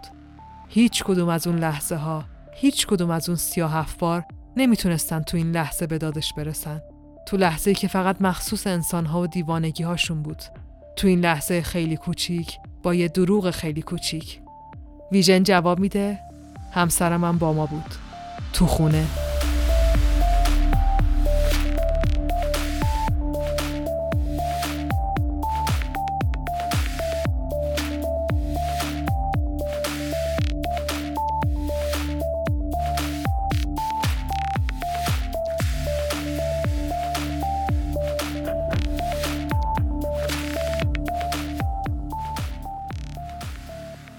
کامپیوتر برای حل هر مشکلی از یه میانبر استفاده می‌کنه. میانبری که ما براش برنامه ریزی می‌کنیم. ما براش نصب می‌کنیم و اون یاد می‌گیره که هر مشکل با توجه به اون حل کنه. اگه این میانبر برای کامپیوتر تعریف نشه، کامپیوتر تا میلیون ها سال می‌تونه دنبال میلیون ها راه حل بگرده. ولی بعضی از مشکلات راه حلی ندارن. اونا مشکلات غیر ممکنن. کامپیوتر خیلی زود اون مشکلات رو پاک می‌کنه. برای کامپیوتر تلاش مجدد برای یه مشکل یا مسئله غیر ممکن معنایی نداره. تعریفی نداره. غیر ممکن مطلقا غیر ممکنه و باید پاک بشه. برای کامپیوتر شانس دوباره یا تلاش تا پای جون تعریفی نداره. برای یه ربات هم همینطور. یا حتی یه سینتو نمی‌دونم چی چی. جورج همسایه با شخصیت ویژناست. جورج یه سگ داره. سگ جورج از خونه زده بیرون تا یه چرخی بزنه و حالا می‌خواد که برگرده خونه. تو راه برگشت سگ جورج یه چیز رو حس می‌کنه. یه بو تو حیات خونه ویژنا. سگ جورج وارد حیات خونه ویژنا میشه. تو حیات و زیر خاک یه چیزی دفن شده.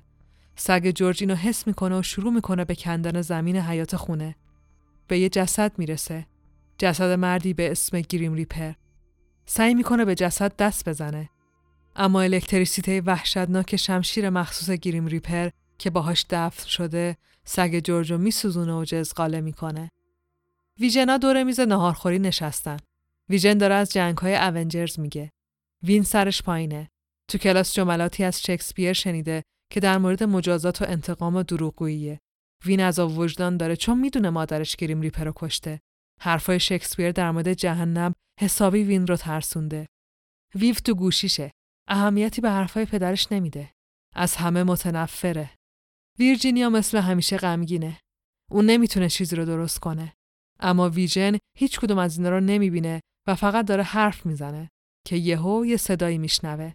صدایی یه چیزی شبیه برق گرفتگی. از بقیه می‌پرسه که کسی صدا رو شنیده؟ هیچکس جواب نمیده. ویژن از خونه میره بیرون. میره تو حیات و با جسد سوخته سگ جورج مواجه میشه. همینطور جسد مردی به نام گریم ریپر. فردای همون روز جورج به خونه ویژنا میاد. هیچکس جز ویرجینیا خونه نیست. جورج به دعوت ویرجینیا وارد خونه میشه. می‌خواد در مورد سگ گم شدهش از ویرجینیا سوال کنه. ولی صحنه ای که می‌بینه براش به قدری ترسناکه که بدون هیچ حرفی اونجا رو ترک می‌کنه. دیشب بعد از پیدا شدن جسد گریم ریپر، ویژن و ویرجینیا دعوای سختی با هم کردن. دعوایی که کل خونه رو نابود کرده. دیوارا ریختن، شیشه ها شکستن و خیلی چیزای دیگه که همگی سوختن و نابود شدن. ویژن حالا تو آزمایشگاه مخفی Avengers و داره یه عضو جدید دیگه برای خانواده درست می‌کنه. در حالی که داره سگ جورج رو تبدیل به سگ سبز رنگ synthezoid ی می‌کنه، داره به مکالمه دیشبش با ویرجینیا فکر می‌کنه. ویرجینیا من درکت می‌کنم و از عکس عمل شدیدم عذرخواهی می‌کنم. هر چی که گفتی به نظر منطقی میاد. گریم ریپر جسدش اخازی اون پسری که کشته شد. به نظرم تو بهترین عکس عمل رو نشون دادی. فقط کاش به منم می‌گفتی. من در مورد حضور تو تو شب قصر دروغ گفتم. این باعث شک میشه. شکی که از اول هم در مورد من وجود داشته. چون من مخلوق اولترانم. این می‌تونه یه بهانه خوب دست تمام کسایی بده که ما رو فقط یه مشت سیم و الکترود می‌دونن. آدمایی که هدف نهایی ما رو نمی‌فهمن. ما فقط می‌خوایم زندگی کنیم. ویژن فکر می‌کرد که می‌تونه یه خانواده بسازه. یه خانواده خوشحال و نرمال.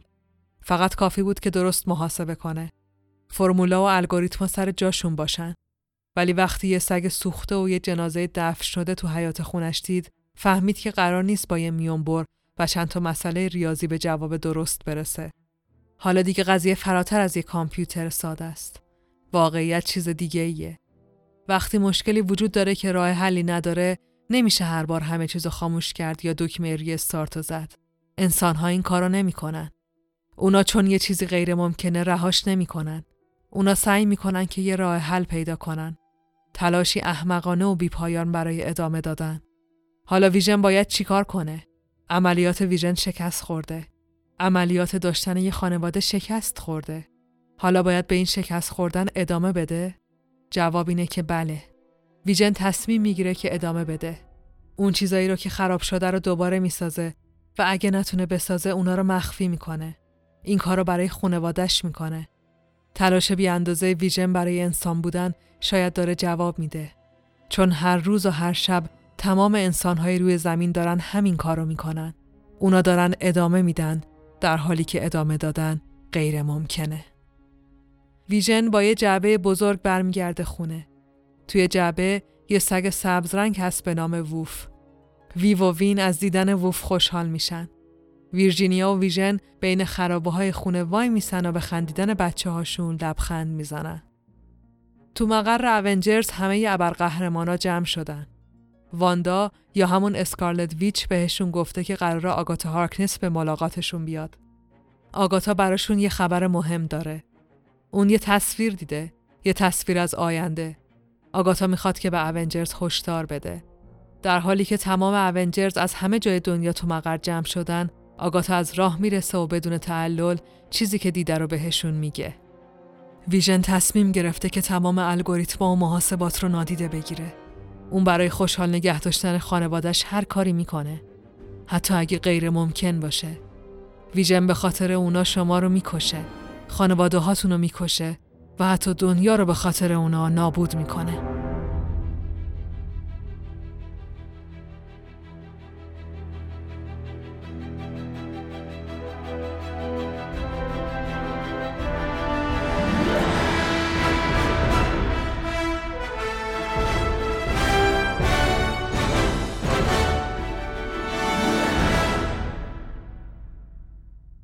سالها قبل وقتی همه چیز یکم فرق می کرد ویژن و واندا عاشق همدیگه بودن. عشق ویژن و واندا یکی از قشنگترین داستانهای رمانتیک ابرقهرمانی بود. یه داستان واقعی و حیرت انگیز. یه اندروید قدرتمند و یه جهش یافته جادوگر. ویژن و واندا با هم ازدواج کردن و توی خونه زیبا و دوست داشتنی زندگیشون رو شروع کردن. اونا به جوکای بیمزه همدیگه میخندیدن. مهمونی می‌گرفتن و دوستاشون رو برای شام دعوت می‌کردن. زندگی واندا و ویژن بدون ترس از آینده ادامه داشت تا اینکه واندا تو آتش زیادش برای داشتن یه زندگی نرمال غرق شد. واندا تصمیم گرفت که مادر بشه. دو تا پسر به دنیا آورد. ولی پسرای واندا واقعی نبودن. واندا از جادو برای تولدشون استفاده کرده بود و هر بار که ویژن می‌خواست در مورد این موضوع باش حرف بزنه، واندا عصبانی می‌شد و ویژن از خودش دور می‌کرد. ویژن تکرار می‌کرد که اونا واقعی نیستن. و واندا هر بار فریاد می‌زد که تو هم واقعی نیستی. هیچی این زندگی واقعی نیست. تا اینکه ویژن مرد. مرد و مردی که دوباره در شمایل ویژن برگشت دیگه با قبلی فرق می‌کرد. برای ساخت دوباره ویژن هم یه بدن جدید لازم بود از اون مهمتر یه مغز جدید. ویژن دوباره ساخته شده فقط تصاویری از زندگیش با واندا داشت. دیگه هیچ احساسی باقی نمونده بود. اون دیگه همسر واندا و پدر بچه هاش نبود. چند وقت بعد فاجعه بزرگتری اتفاق افتاد. بچه های واندا کشته شدن و اون نمی‌تونست اینو تحمل کنه. آگاتا و ویژن تصمیم گرفتن که خاطرات واندا از این حادثه رو پاک کنن. واندا فراموش کرد که یه روزی مادر بوده و به سمت یه زندگی جدید رفت. تونست دوباره عاشق بشه. اما تصمیم گرفت که یه هدیه به ویژن بده تا شاید اونم بتونه مثل خودش دوباره خوشحال باشه. واندا امواج مغزی خودش رو توی تراشه کوچیک ذخیره کرد و به ویژن داد. بهش گفت که شاید اگه کسی باشه که شبیه من باشه و مثل من فکر کنه بتونه تو رو دوست داشته باشه. من واقعا عاشقت بودم و با امواج مغزی من تو می‌تونی کسی رو بسازی که واقعا عاشقت باشه. ویژن هدیه واندا رو قبول کرد. رفت و برای خودش یه عشق جدید ساخت. یکی مثل خودش ولی با امواج مغزی واندا. ویرجینیا همسر جدید ویژن شد. ویرجینیا عاشق ویژن بود. ولی همیشه غمگین بود. غمگین و مضطرب. ویرجینیا عاشق بچه هاش بود. برای اینکه از دستشون نده هر کاری می‌کرد. ویرجینیا عاشق خانوادش بود. برای اون خانوادش یه خانواده واقعی بودن.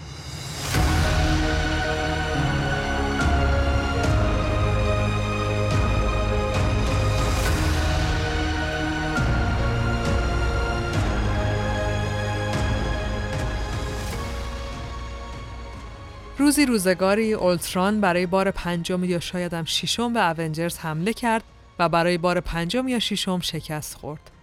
بازمانده های ارتش اولتران یه سری ربات از کار افتاده و در واقع آهن پاره بودن که ریخته بودنشون تو محل دفع زباله های شهر لس آنجلس. یه روز یه دختری به نام ماریان رفت به اون محل دفع زباله تا برای پروژه دانشگاهش یه سری تحقیقات کنه. ماریان تو اون زباله ها سل اولتران رو پیدا کرد. سر اولتران شروع کرد باش حرف زدن. ماریان هم اونو با خودش برد خونه. اون به اولتران گفت که نمی‌تونه بچه دار بشه. بچه هم نمی‌تونه به فرزندی قبول کنه چون پرونده جنایی داره. سر اولتران بهش قول داد که اگه ماریان تو ساخت یه بدن کمکش کنه، اونم کمکش می‌کنه تا یه پسر براش بسازن. ماریان قبول کرد و اینجوری پروژه ساخت ویکتور مانچا آغاز شد. اما اولتران مغز ویکتور رو دستکاری کرد. وقتی ساخت تموم شد و برای اولین بار روشنش کرد، ویکتور فکر می‌کرد که یه پسر 16 ساله واقعیه. ویکتور وقتی متوجه طبیعت خودش شد که یه گروهی از ابرقهرمانای نوجوان بهش حمله کردند. ویکتور از اون به بعد با قدرتاش آشنا شد و فهمید که می‌تونه نیروی مغناطیسی رو به تسلط خودش در بیاره. البته ویکتور خیلی سعی کرد که با شیطان درونش یا همون اولتران درونش بجنگه. سعی کرد با کمک بقیه ابرقهرمانا اولتران شکست بده. ویکتور سعی کرد که مثل برادرش باشه، مثل ویژن، منطقی، درستکار و ارزشمند. حالا ویکتور یه پسر خوب و دوست داشتنیه. اومده تا به برادرش ویژن و خانوادش سر بزنه.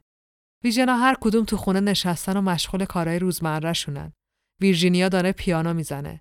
ویو داره برای بار میلیونیوم خاطرش با کریسو تو مغزش play می‌کنه.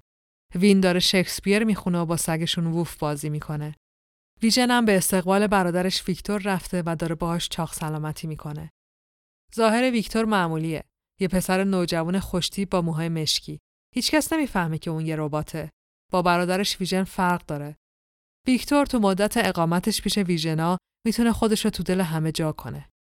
حالا چند روز گذشته. ویرجینیا پشت پیانو نشسته و داره یه آهنگ و به طرز فوق‌العاده زیبایی مینوازه. ویکتور کنارش میشینه. با خنده و شوخی شروع می‌کنه به نواختن و به ویرجینیا میگه مادرش خیلی سعی می‌کرده بهش پیانو یاد بده ولی نتونسته. همون روز ویکتور با ویو و وینم کلی حرف می‌زنه. به وین میگه که دنیا خیلی بیشتر از کتابا و شعرهای شکسپیره. بهش میگه که نترسه و از خونه بیرون بره. بره و از پسر یه اونجر بودن لذت ببره. به ویو میگه که لازم نیست احساس تنهایی کنه. انسانها میمیرن ولی خاطرات خوب دوباره می‌تونن تکرار بشن.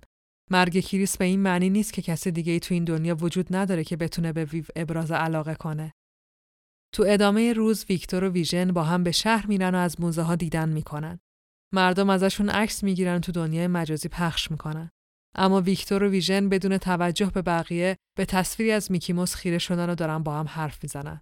ویکتور به ویژن میگه من خانواده تو رو خیلی دوست دارم ویژن. چیزی که تو ساختی واقعا ارزشمنده. دلم می‌خواد بدونم که چه حسی داره. اینکه خانواده ای داشته باشی که حاضر باشی براشون هر کاری بکنی. چه حسی داری ویژن؟ به جای رسیدی که عشقت جای منطقو بگیره؟ ویژن که هنوز به تصویر میکی خیره شده جواب میده تو چی؟ تو تا حالا از خودت پرسیدی که همه این چیزا همه این دنیا برای چی به وجود اومده؟ تا حالا پرسیدی که معنیش چیه؟ ویکتور جوابی نمیده و هر دو تو سکوت به خیره شدنشون ادامه میدن. شب میشه. ویو تو اتاقشه. ویژن و ویرجینیا تو اتاق نشیمنن. وین داره تو حیات خونه با ووف بازی می‌کنه.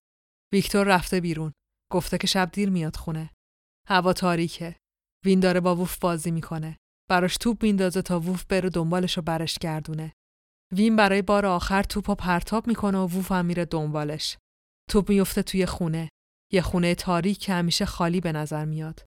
ووف به سمت توپ میره و برای پیدا کردنش از دیوارای خونه رد میشه. وین میره دنبالش. اونم از دیوار رد میشه و وارد خونه متروک میشه. ولی چیزی که تو خونه می‌بینه باور نکردنیه. ویکتور روی زمین نشسته. روبروی ویکتور یه تصویر بزرگه. تصویری از مقر اونجرز. در واقع ویکتور در حال تماس تصویری با آیرومن و کاپیتان آمریکاست. ویکتور داره در مورد خانواده ویژن بهشون گزارش میده. هم خودش و هم خانوادهش به من اعتماد کردن ولی ویژن در مورد هیچی با من حرف نمی‌زنه. نه گیریم ریپر نه اون پسر کریسو نه هیچ چیز دیگه. ولی قسم می‌خورم که از زیر زبونش بکشم بیرون به من اعتماد کنی. وین خشکش زده. باورش نمیشه. تو بحت و ترس میگه داری چی کار می‌کنی؟ اون واقعا کاپیتان آمریکاست؟ ویکتور تماس قطع می‌کنه. هل شده. به سمت وین میره. آروم باش وین چیزی نیست. اونجوری که فکر می‌کنی نیست. وین عقب عقب میره. اما ویکتور دستش رو روی شونش می‌ذاره و فریاد می‌زنه که بهت میگم گوش کن. ولی بدون اینکه بخواد الکتریسیته شدیدی از دستش ساطع میشه و همه جا پر از نور میشه. یه انفجار بزرگ اتفاق میفته.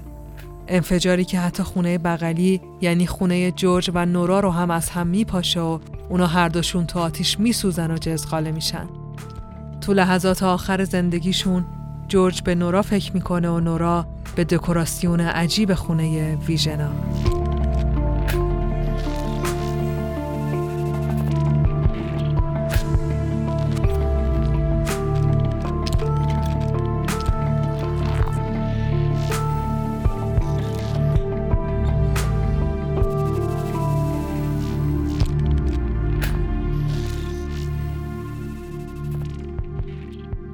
ویبرانیوم یه ماده قدرتمنده.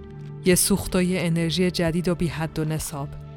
ویبرانیوم چیزی نیست که هر کسی بهش دسترسی داشته باشه. اولین باری که ویکتور مانچا از ویبرانیوم استفاده کرد بعد از اولین جنگش با پدرش اولتران بود. بعد از جنگ یکی از دوستای ویکتور بهش پیشنهاد داد که می‌تونه از ویبرانیوم برای جلوگیری از درد استفاده کنه.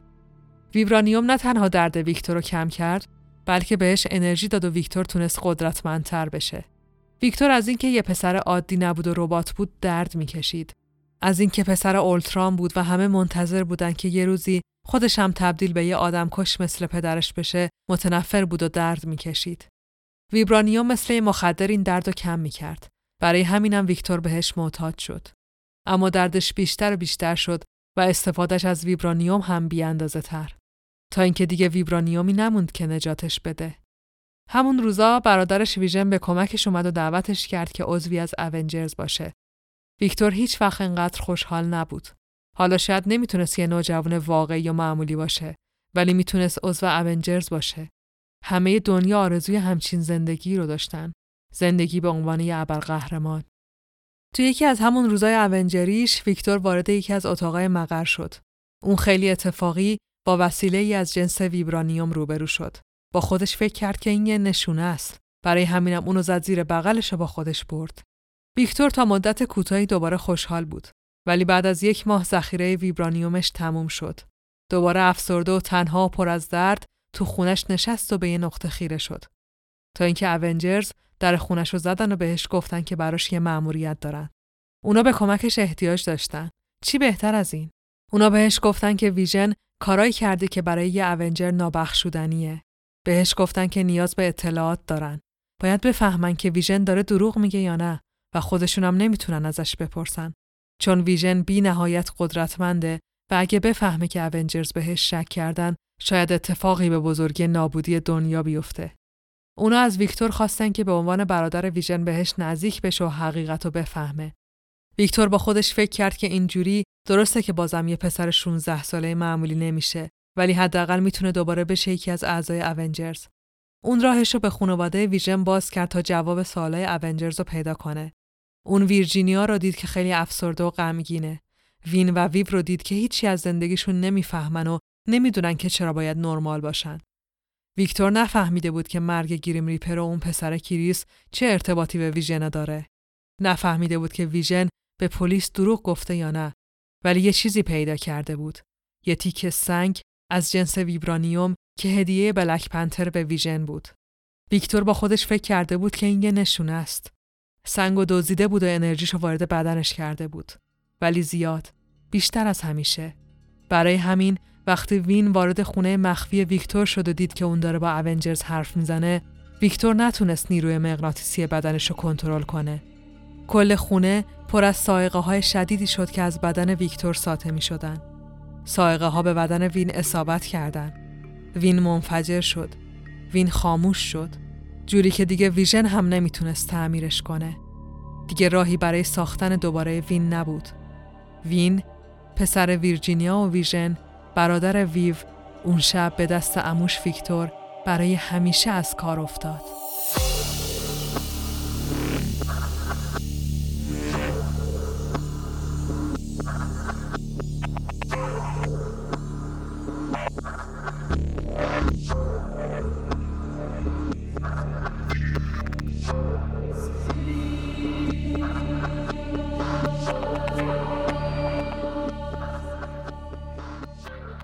ویژن همه سناریوهای جهان هستی رو بررسی کرده. از فلسفه گرفته تا مذهب همه رو زیر و رو کرده. متاسفانه تو هیچ کدوم نتونسته دلیلی برای مرگ پسرش پیدا کنه. ویژن سی و هفت بار دنیا رو نجات داده. ویژن یه اونجره ولی با این حال نمی‌تونه هیچ راهی برای برگردوندن پسرش پیدا کنه. ویو تو اتاقش نشسته و داره دعا می‌کنه. ویو فکر نمی‌کنه خدایی باشه. پس اول دعا می‌کنه که خدا وجود داشته باشه. ویو فکر نمی‌کنه که برادرش روحی داشته باشه. پس دوم دعا می‌کنه که برادرش یه روح داشته باشه. بعد از خدا می‌خواد که به روح برادرش آرامش بده. ویرجینیا حرفی برای گفتن نداره.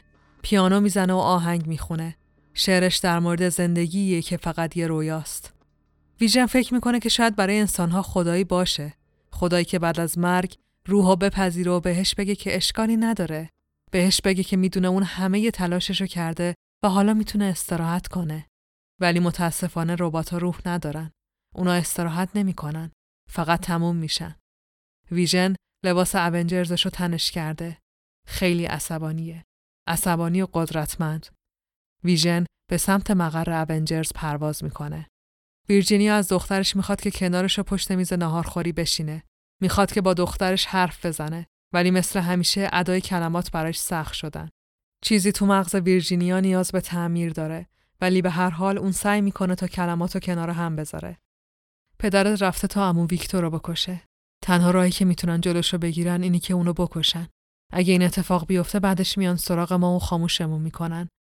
نابودمون می‌کنن چون ما خطرناکیم. پدرت گفت که بهتر تو ندونی ولی من بهت میگم. پدر اون پسری که تو هر لحظه بهش فکر می‌کنی خواست که منو ببینه تا در مورد گریم ریپر حرف بزنه و ما رو تهدید کنه. این اتفاق منجر به مرگ پسرش شد. من نمی‌تونم بهت درست توضیح بدم. فایلای مربوط به اون روز رو به ذهنتو منتقل می‌کنم تا خودت ببینی. تمام تصاویر وارد ذهن ویو میشن. ویرجینیا ادامه میده می‌دونم که ممکنه ناراحت بشی ولی یه روزی حتما درک می‌کنی. ویو اجازه نمیده که مادرش حرفش رو تموم کنه. بلند میشه و فریاد می‌زنه که اون از من خوشش میومد. بعد محکم روی میز میکوبه. میز دوباره میشکنه و خورد میشه. بعد بدون اینکه چیزی بگه پرواز می‌کنه و از خونه میره. ویرجینیا کنار میز شکسته ناهارخوری وای میسه. اولش آرومه. کم کم دستاشو مشت می‌کنه. صورتش عصبانی میشه. بعد فریاد می‌زنه و فریاد می‌زنه. فریادی که تمام خونه رو خورد می‌کنه. حتی ووف سگ سبز رنگ جدیدشونم تو خشم و جنون ویرجینیا میسوزه و خاکستر میشه.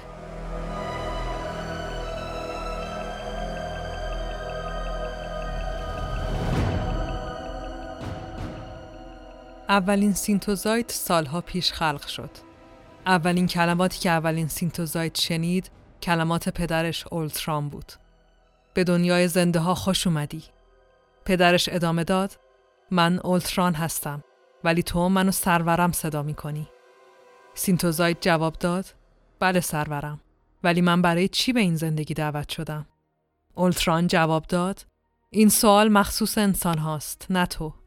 من برای فرمان دادن خلق شدم و تو برای اطاعت کردن. synthezoid جواب داد من باور دارم که شما حقیقت رو به من میگین ولی چیزی به نام کنجکاوی وجود منو فرا گرفته. اولتران جواب داد این احساسات مخصوص انسان هاست احمق. من و تو خلق شدیم که برتر باشیم. اولتران تمام قدرت های synthezoid رو بهش توضیح داد. بهش گفت که چه کارایی از دستش برمیاد و می‌تونه با قدرتاش چی کار کنه. synthezoid همه رو شنید و گفت تو قدرت های منو گفتی ولی اینا چیزایی نیست که من می‌خوام بدونم. من کیم؟ اسم من چیه؟ اولتران عصبانی شد و جواب داد چرا باید مثل انسان ها برده یک اسم باشی؟ من به تو مغز دادم که ازم اطاعت کنی نه اینکه با من مخالفت کنی. synthezoid مخالفت کرد و گفت مغز چه سودی برای من داره وقتی حتی نمی‌تونم سوال بپرسم. اولتران جواب داد هر جوری که دوست داری فکر کن. تو برای یک کار خلق شدی و اونو انجامش میدی. نابود کردن اونجرز. حالا همین اولین سینتوزاید یعنی ویژن در حال پرواز به سمت اونجرزه. ویژن خلق شده بود تا اونجرز رو نابود کنه و شاید این آینده ای اجتناب ناپذیر برای اون بود. ویژن به مقر اونجرز می‌رسه. اونجرز از قبل خبر خروج ویژن از خونش رو شنیده بودن. برای همین به استقبالش اومدن. در واقع اومدن تا از خودشون و مقرشون دفاع کنن. تمام ابرقهرمان ها تو محوطه بیرونی ساختمان اونجرز جمع شدن. از آیرون و اسپایدرمن گرفته تا کاپیتان مارول و بلک پنتر و دکتر استرنج همه هستن چون می‌دونن که ویژن یکی از قدرتمندترین افرادیه که قراره باهاش بجنگن. ویژن بین زمین و آسمون وای میسه. لباس سبز و صورتی پوشیده و شنل سبز رنگش تو هوا تکون می‌خوره. به هم تیمیاش نگاه می‌کنه و میگه با توجه به اطلاعات من ویکتور مانچا به خاطر رفتار اخیرش اینجا زندانیه. من اومدم اینجا که ببینمش و به خاطر کشتن پسرم بکشمش. من از همکاری شما قدردانی می‌کنم ولی هیچ احتیاجی به همکاری شما ندارم. آیرو من جلو میاد. تو دستش یه دستگاه داره و اونو به ویژن نشون میده. میگه که می‌تونه باهاش ویژن رو متوقف کنه. اما ویژن نمی‌ذاره که آیرومن حرفش رو تموم کنه. یه لیزر نورانی شلیک می‌کنه و آیرومن با شدت زیادی به سمت یه دیوار سنگی پرتاب میشه. دیوار میریزه و خرد میشه. ویژن تکرار می‌کنه. من از همکاری شما قدردانی می‌کنم ولی هیچ احتیاجی به همکاری شما ندارم. بقیه اونجرز بهش حمله می‌کنن. سپایدرمن، هالک، کاپیتان مارول یکی یکی شکست می‌خورن و روی زمین میافتن. تمام در و دیوارای مقر اونجرز از هم میپاشه. صدای انفجار از گوشه و کنار شنیده میشه تا اینکه ویژن می‌تونه بقیه رو از سر راه برداره و داخل ساختمون بشه. ویژن وارد زندان میشه و در سلول ویکتور رو میشکنه. ولی همون موقع یه صدایی از پشت سرش شنیده میشه. پس آینده اینجوریه ویژن، نه؟ ویژن برمیگرده و واندا رو می‌بینه. واندا یا همون اسکارلت ویچ با موهای بلند و قرمز روبروش وایساده. لباس و شنل قرمز رنگش میدرخشن. واندا ادامه میده ما با همه فرق داریم. ما می‌تونیم بمیریم و هر بار با یه دید جدید به زندگی برگردیم. ما می‌تونیم بارها متولد بشیم. بارها بخشیده بشیم. تو می‌تونی همه چی رو فراموش کنی و از اول ساخته بشی. می‌تونی مثل بقیه نباشی. ویژن به واندا نزدیک میشه. اونو همدیگه رو بغل می‌کنن. واندا ادامه میده تو یه آدم معمولی نیستی. می‌تونی تصمیم درست رو بگیری. ویژن اگه تو ویکتور رو بکشی همه چی برات تموم میشه. آگاتا آینده رو دیده. تو دنیا رو نابود می‌کنی. دیگه نمی‌تونی دوباره متولد بشی. اونا نمی‌ذارن. تو یه آدم معمولی نیستی ویژن. می‌تونی تصمیم درست رو بگیری. ویژن خودش از آغوش واندا بیرون می‌کشه. دستاشو روی شونه واندا می‌ذاره و میگه یه چیزی رو تو هیچ وقت نفهمیدی. من آرزومه که مثل بقیه باشم. ویژن دستش رو روی قفسه سینه واندا می‌ذاره. واندا فریاد کوتاهی می‌کشه و بیهوش روی زمین میافته. ویژن به سمت سلول ویکتور میره. ویکتور وایستاده و منتظر برادرشه. ویکتور به ویژن میگه که آماده مردنه. ویژن دستش رو جلو می‌بره تا برادرش نابود کنه. اما همون موقع یه دست دیگر رو می‌بینه که از وسط بدن ویکتور رد میشه. ویکتور از درد فریاد می‌کشه. دست از بدن ویکتور بیرون میاد در حالی که قلب رباتی ویکتور رو هم بیرون کشیده. ویکتور فریاد می‌زنه و روی زمین میفته.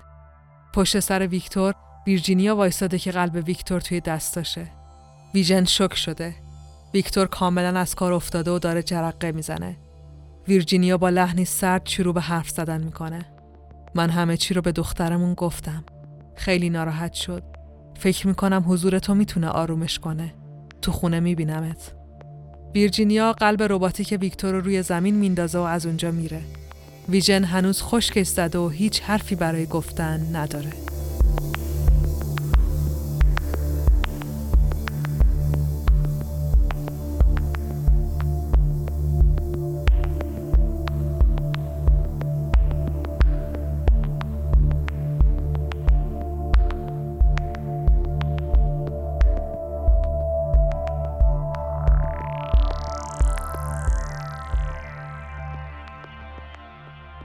اولین کلماتی که دومین synthezoid شنید کلمات همسرش ویژن بود.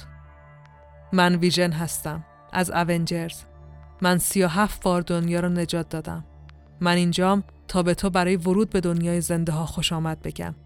اسم تو ویرجینیاست. تو فرد خوبی هستی و خلق شدی که با اختیار خودت فرد خوبی باقی بمونی.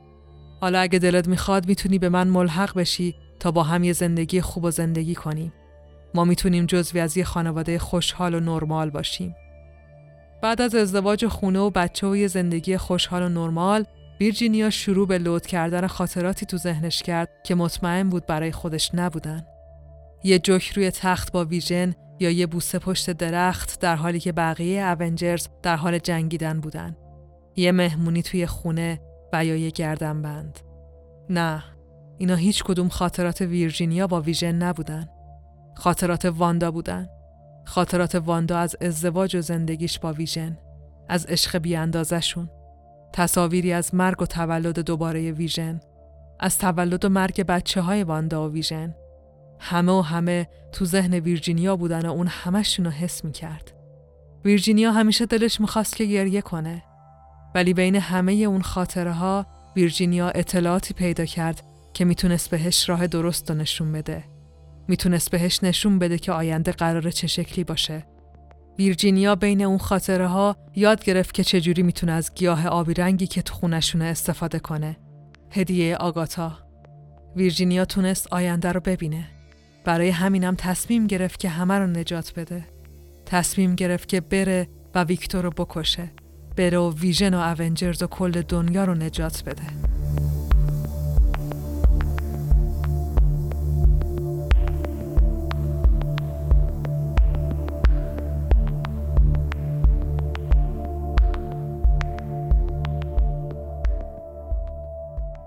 کارگاه لین به همراه همکارش تو اتاق کار تاریکشون نشستن که تلفن زنگ می‌زنه. لین گوشی رو برمیداره. ویرجینیا پشت خطه. اون به کارگاه لین میگه که خوب به حرفاش گوش بده. گیریم ریپر ساعت 6 و 13 دقیقه به خونه ما حمله کرد.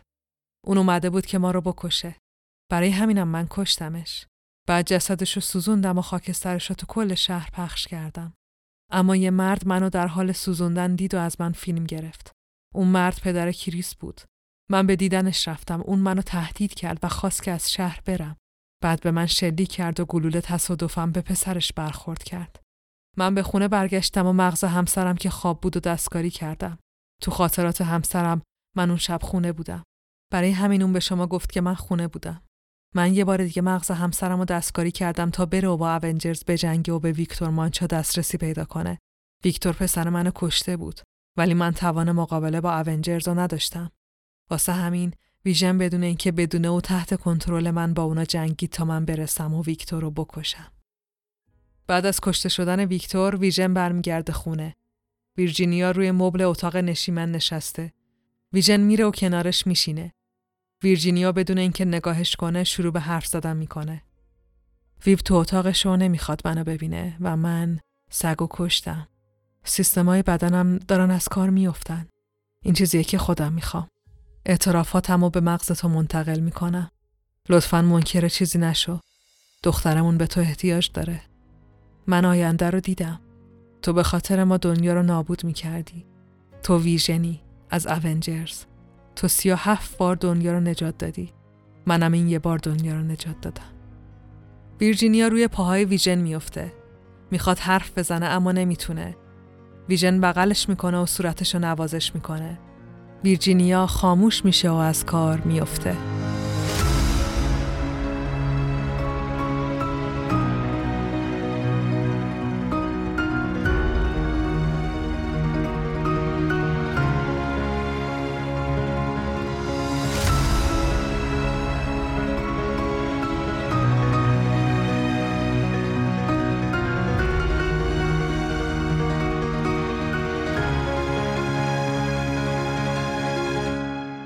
ما هر کدوممون یه سرنوشتی داریم.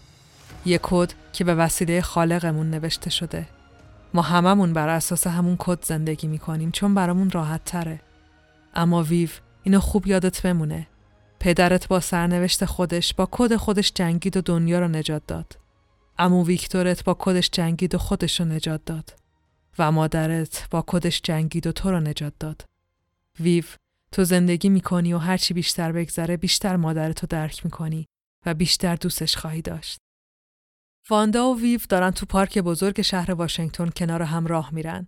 ویو داره به حرفای واندا گوش میده ولی هنوز نمی‌فهمه که آدما برای چی جونشون رو برای هم فدا می‌کنن. برای کدوم آینده؟ واندا بهش میگه که یه روزی می‌فهمه و بعد ادامه میده که براش یه هدیه داره. سگ سبز رنگ و سینتو نمی‌دونم چی چی خانواده ویژن از پشت درختها پیداش میشه و خودشو میندازه تو بغل ویو. ویو تعجب می‌کنه و می‌پرسه که ووف چجوری دوباره زنده شده. واندا میخنده و جواب میده که با یه ذره جادو و یه ذره تونی استارک خیلی اتفاقا می‌تونه بیفته. صبح روز بعد ویژن و ویو تو خونه قشنگشون چشماشون رو باز می‌کنن. ویو مثل همیشه داره آماده میشه که به مدرسه بره. ویژن ازش می‌خواد که با خودش غذا ببره تا نرمال به نظر برسه. ویو میخنده و میگه من نرمال نیستم پدر. بعد هم به سمت مدرسه پرواز می‌کنه. ویژن که تنها میشه به سمت زیرزمین مخفی خونه میره. تو زیرزمین یه جعبه بزرگ هست. ویژن در جعبه رو باز می‌کنه و شروع می‌کنه به کار کردن روی محتویات داخل جعبه. داخل جعبه یه سینتو نمی‌دونم چیشی در حال تکمیل شدنه. یه ویرجینیای جدید. ویژن داره کار می‌کنه و آوازی که ویرجینیا عادت داشت بخونه رو زیر لب زمزمه می‌کنه. زندگی هیچ چیز جز یک رویا نیست.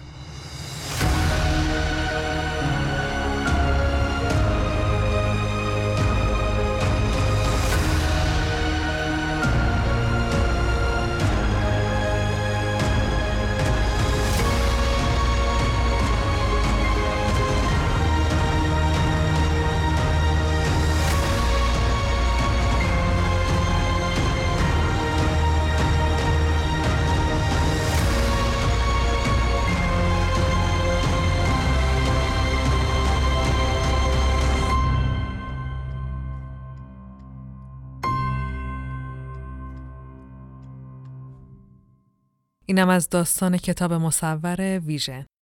داستان قهرمانی فارغ از اینکه در مورد کیان یه وچه مشترک دارن. اونم دردناک بودنشونه. اصلا ماهیتشون با درد شکل گرفته. یادم وقتی داشتم در مورد بتمن تحقیق می‌کردم و مینوشتم از اینکه دنیا و زندگی یه قهرمان انقدر می‌تونه شبیه دنیایی باشه که توش زندگی می‌کنیم خیلی هیجان زده شده بودم.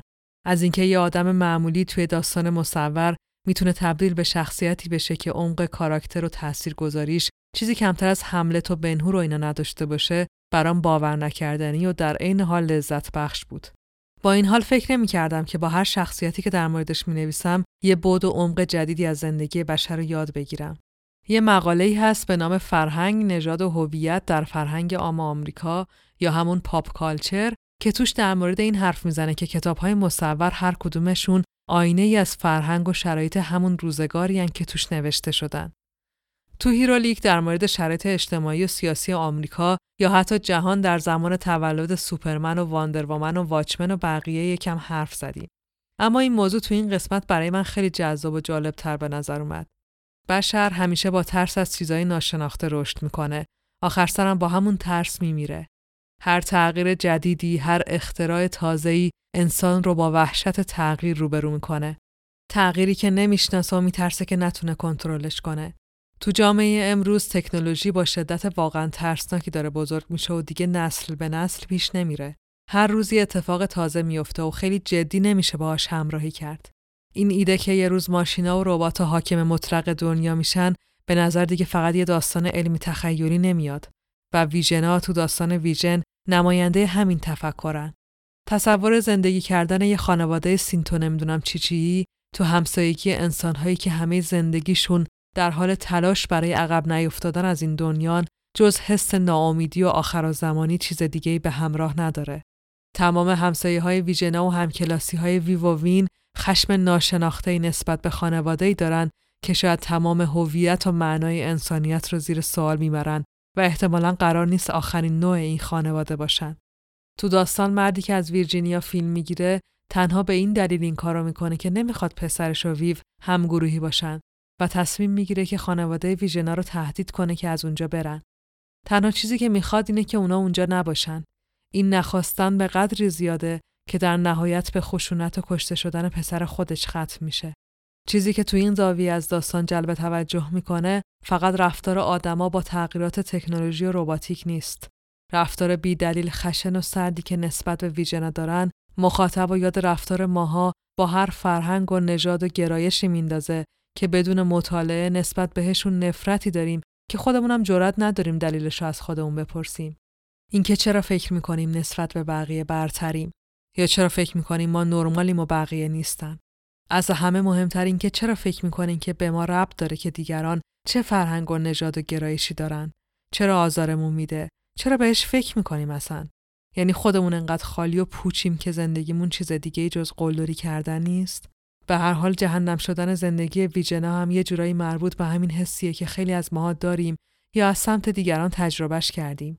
اینکه آدما نمی‌ذارن بقیه آدما زندگیشونو بکنن. ترس از تغییر و تفاوت زاویه‌ای کلی از داستانه از بیرون به درون نگاه کردنه حالا اگه بخوایم از درون خانواده ویژنا داستان رو بررسی کنیم چیزی غیر از درد نمی‌بینیم. حداقل من ندیدم. درد خانواده‌ای که داره سعی می‌کنه خودشو با اجتماع وقف بده. اصلا مهم نیست جنسش از چی باشه یا چقدر قدرتمند باشه. زندگی که خودشون بهش میگن نرمال هدف سختیه برای رسیدن، برای به دست آوردن. تعریفی که ویژن از نرمال داره در واقع برمیگرده به جنگ درونی و ابدیش برای اینکه به خودش ثابت کنه که مثل پدرش نیست که به دنیا نیومده تا همون دنیا رو نابود کنه. ویژن با خاطرات و احساسات مرد دیگه به دنیا اومده. یعنی همه چی رو حس می‌کنه ولی در نهایت یه رباته. ویژن گیجه. در است از اعماق وجودش می‌خواد که انسان باشه ولی هر تلاشی که برای این هدف می‌کنه منجر به شکست میشه. عشق دردناکش به واندا و ازدواجشون اولین قدم برای رسیدن به این هدف بود که با خونبارترین حالت ممکن از هم پاشید. بعد ویژن تصمیم گرفت که برای خودش یه خانواده بسازه. برای ساخت همسر جدیدش از خاطرات و احساسات همسر قدیمیش یعنی واندا استفاده کرد. همین هم شخصیت ویرجینیا رو بی اندازه پیچیده و غمگین می‌کنه. ویرجینیا انسان ترین اندرویدیه که تو این کتاب می‌بینیم. یه مادره، یه همسره. ولی خاطرات و عشقش به همسرش برای زن دیگه ایه. آفریده شده نه برای تشکیل خانواده برای پر کردن جای یه نفر دیگه. کتاب خیلی زود از تصویر یه محله مهربون می‌رسه به تصویر تیکه پاره شدن دختر ویرجینیا جلوی چشمش. ویرجینیا مهاجم یا همون گریم ریپر رو می‌کشه و جسدش رو پنهان می‌کنه. صحنه ای که منو یاد سریال دسپرت هاوس وایفز میندازه. تو اون سریال هم زنای اون محله هر کاری برای حفظ زندگی و خانواده و بچه هاشون می‌کردن. ویرجینیا هم دقیقا عین همونا رفتار کرد. ولی خوب می‌دونست که اگه کسی اینو بفهمه به عنوان یه ربات قاتل خاموشش می‌کنن و کسی نمیگه که اون یه مادر بود که داشت از بچه هاش دفاع می‌کرد. کلا کتاب ویژن از نظر احساسی بی نهایت پیچیده است. تام کینگ نویسنده شاید به خاطر تجربه نظامی و جاسوسی تو سازمان CIA نگاهی به اطرافش داره که خب مسلما دردناکتر از یه نویسنده عادیه. مثلا خود گریم ریپر. گریم ریپر برادر واندرمنه. واندرمنی که میمیره و از pattern های مغزیش تو ساخت ویژن استفاده میشه. گریم ریپر به خونه ویژنا میاد و بهشون حمله می‌کنه. چون احساس می‌کنه که اون خونه و خونواده و اون به اصطلاح خوشبختی حق برادر مردش بوده نه ویژن گریم ریپر می‌خواد خانوادش رو پس بگیره می‌خواد انتقام بگیره حتی اونم داره زجر می‌کشه تمام شخصیت های داستان دارن تلاش می‌کنن تا به قول جوکر از این دیوونه خونه زندگی جون سالم به در ببرن داستان به طرز عجیبی تاریک و سیاهه و جذابتر از اون اینه که قهرمانی نیست تام کینگ یکی از معمولی ترین شخصیت های مارول از لحاظ داستان پردازی و محبوبیت و برداشته و باهاش داستانی بی نهایت انسانی و عمیق نوشته. خوندن این کتاب و دونستن و داستانش کمک زیادی به فهم سریال ویژن می‌کنه.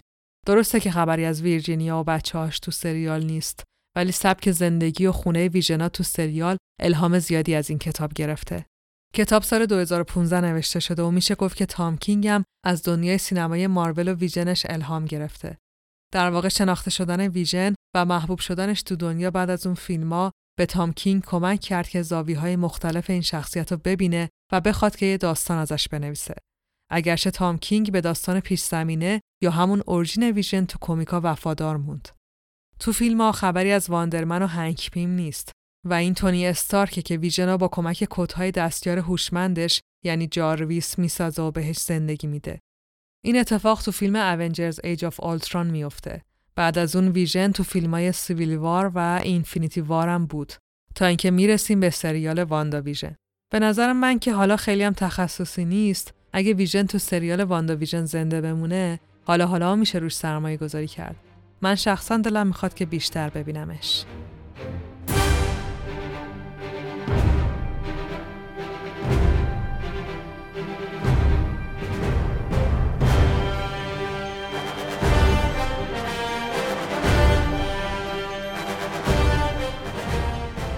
اینم از اپیزود آخر سال 99 می‌خواستم اپیزود سبکی بشه ولی کلا دستم به کم نمیره. امیدوارم لذت برده باشین و با گوش دادن بهش بهتون خوش گذشته باشه. اگه خیلی بهتون خوش گذشته شاید بد نباشه به دوستاتون معرفی کنین که اونام بهشون خوش بگذره. من که خیلی خوشحال میشم. اگرم دوست داشتین از هیرولیک حمایت مالی کنین می‌تونین یه سر به توضیحات اپیزود بزنین و روی لینک حامی باش هیرولیک کلیک کنین. تا اونجا رفتین به سایت فانتازیا هم یه سری بزنین. می‌تونین کمیک ویژن رو با کیفیت بالا ازشون بخرین و کیف دنیا و آخرت رو ببرین. کافه شمرون را هم فراموش نکنین. سال 99 فرق چندانی با سال 98 نداشت. کلی عزیز از دست دادیم، کلی درد کشیدیم، شکست خوردیم، افسرده شدیم، تنها شدیم و خیلی اتفاق دیگه. به همه کسایی که داغدار شدن تسلیت میگم. به هممون تسلیت میگم. اما در کنار همه اینا آرزو می‌کنم که این سختی ها زود تمام شه که دوباره آروم شیم خوشحال شیم. یکم هوا بخوریم. نمی‌دونم. هر کاری که قبلا حالمون رو خوب می‌کرد و دوباره بتونیم انجام بدیم. امیدوارم که موقع تحویل سال از ته دل خوشحال باشین و بخندین. امیدوارم تنتون سالم باشه. امیدوارم عزیزاتون کنارتون باشن. نوروزتون مبارک و دمتون گرم و دلتون شاد.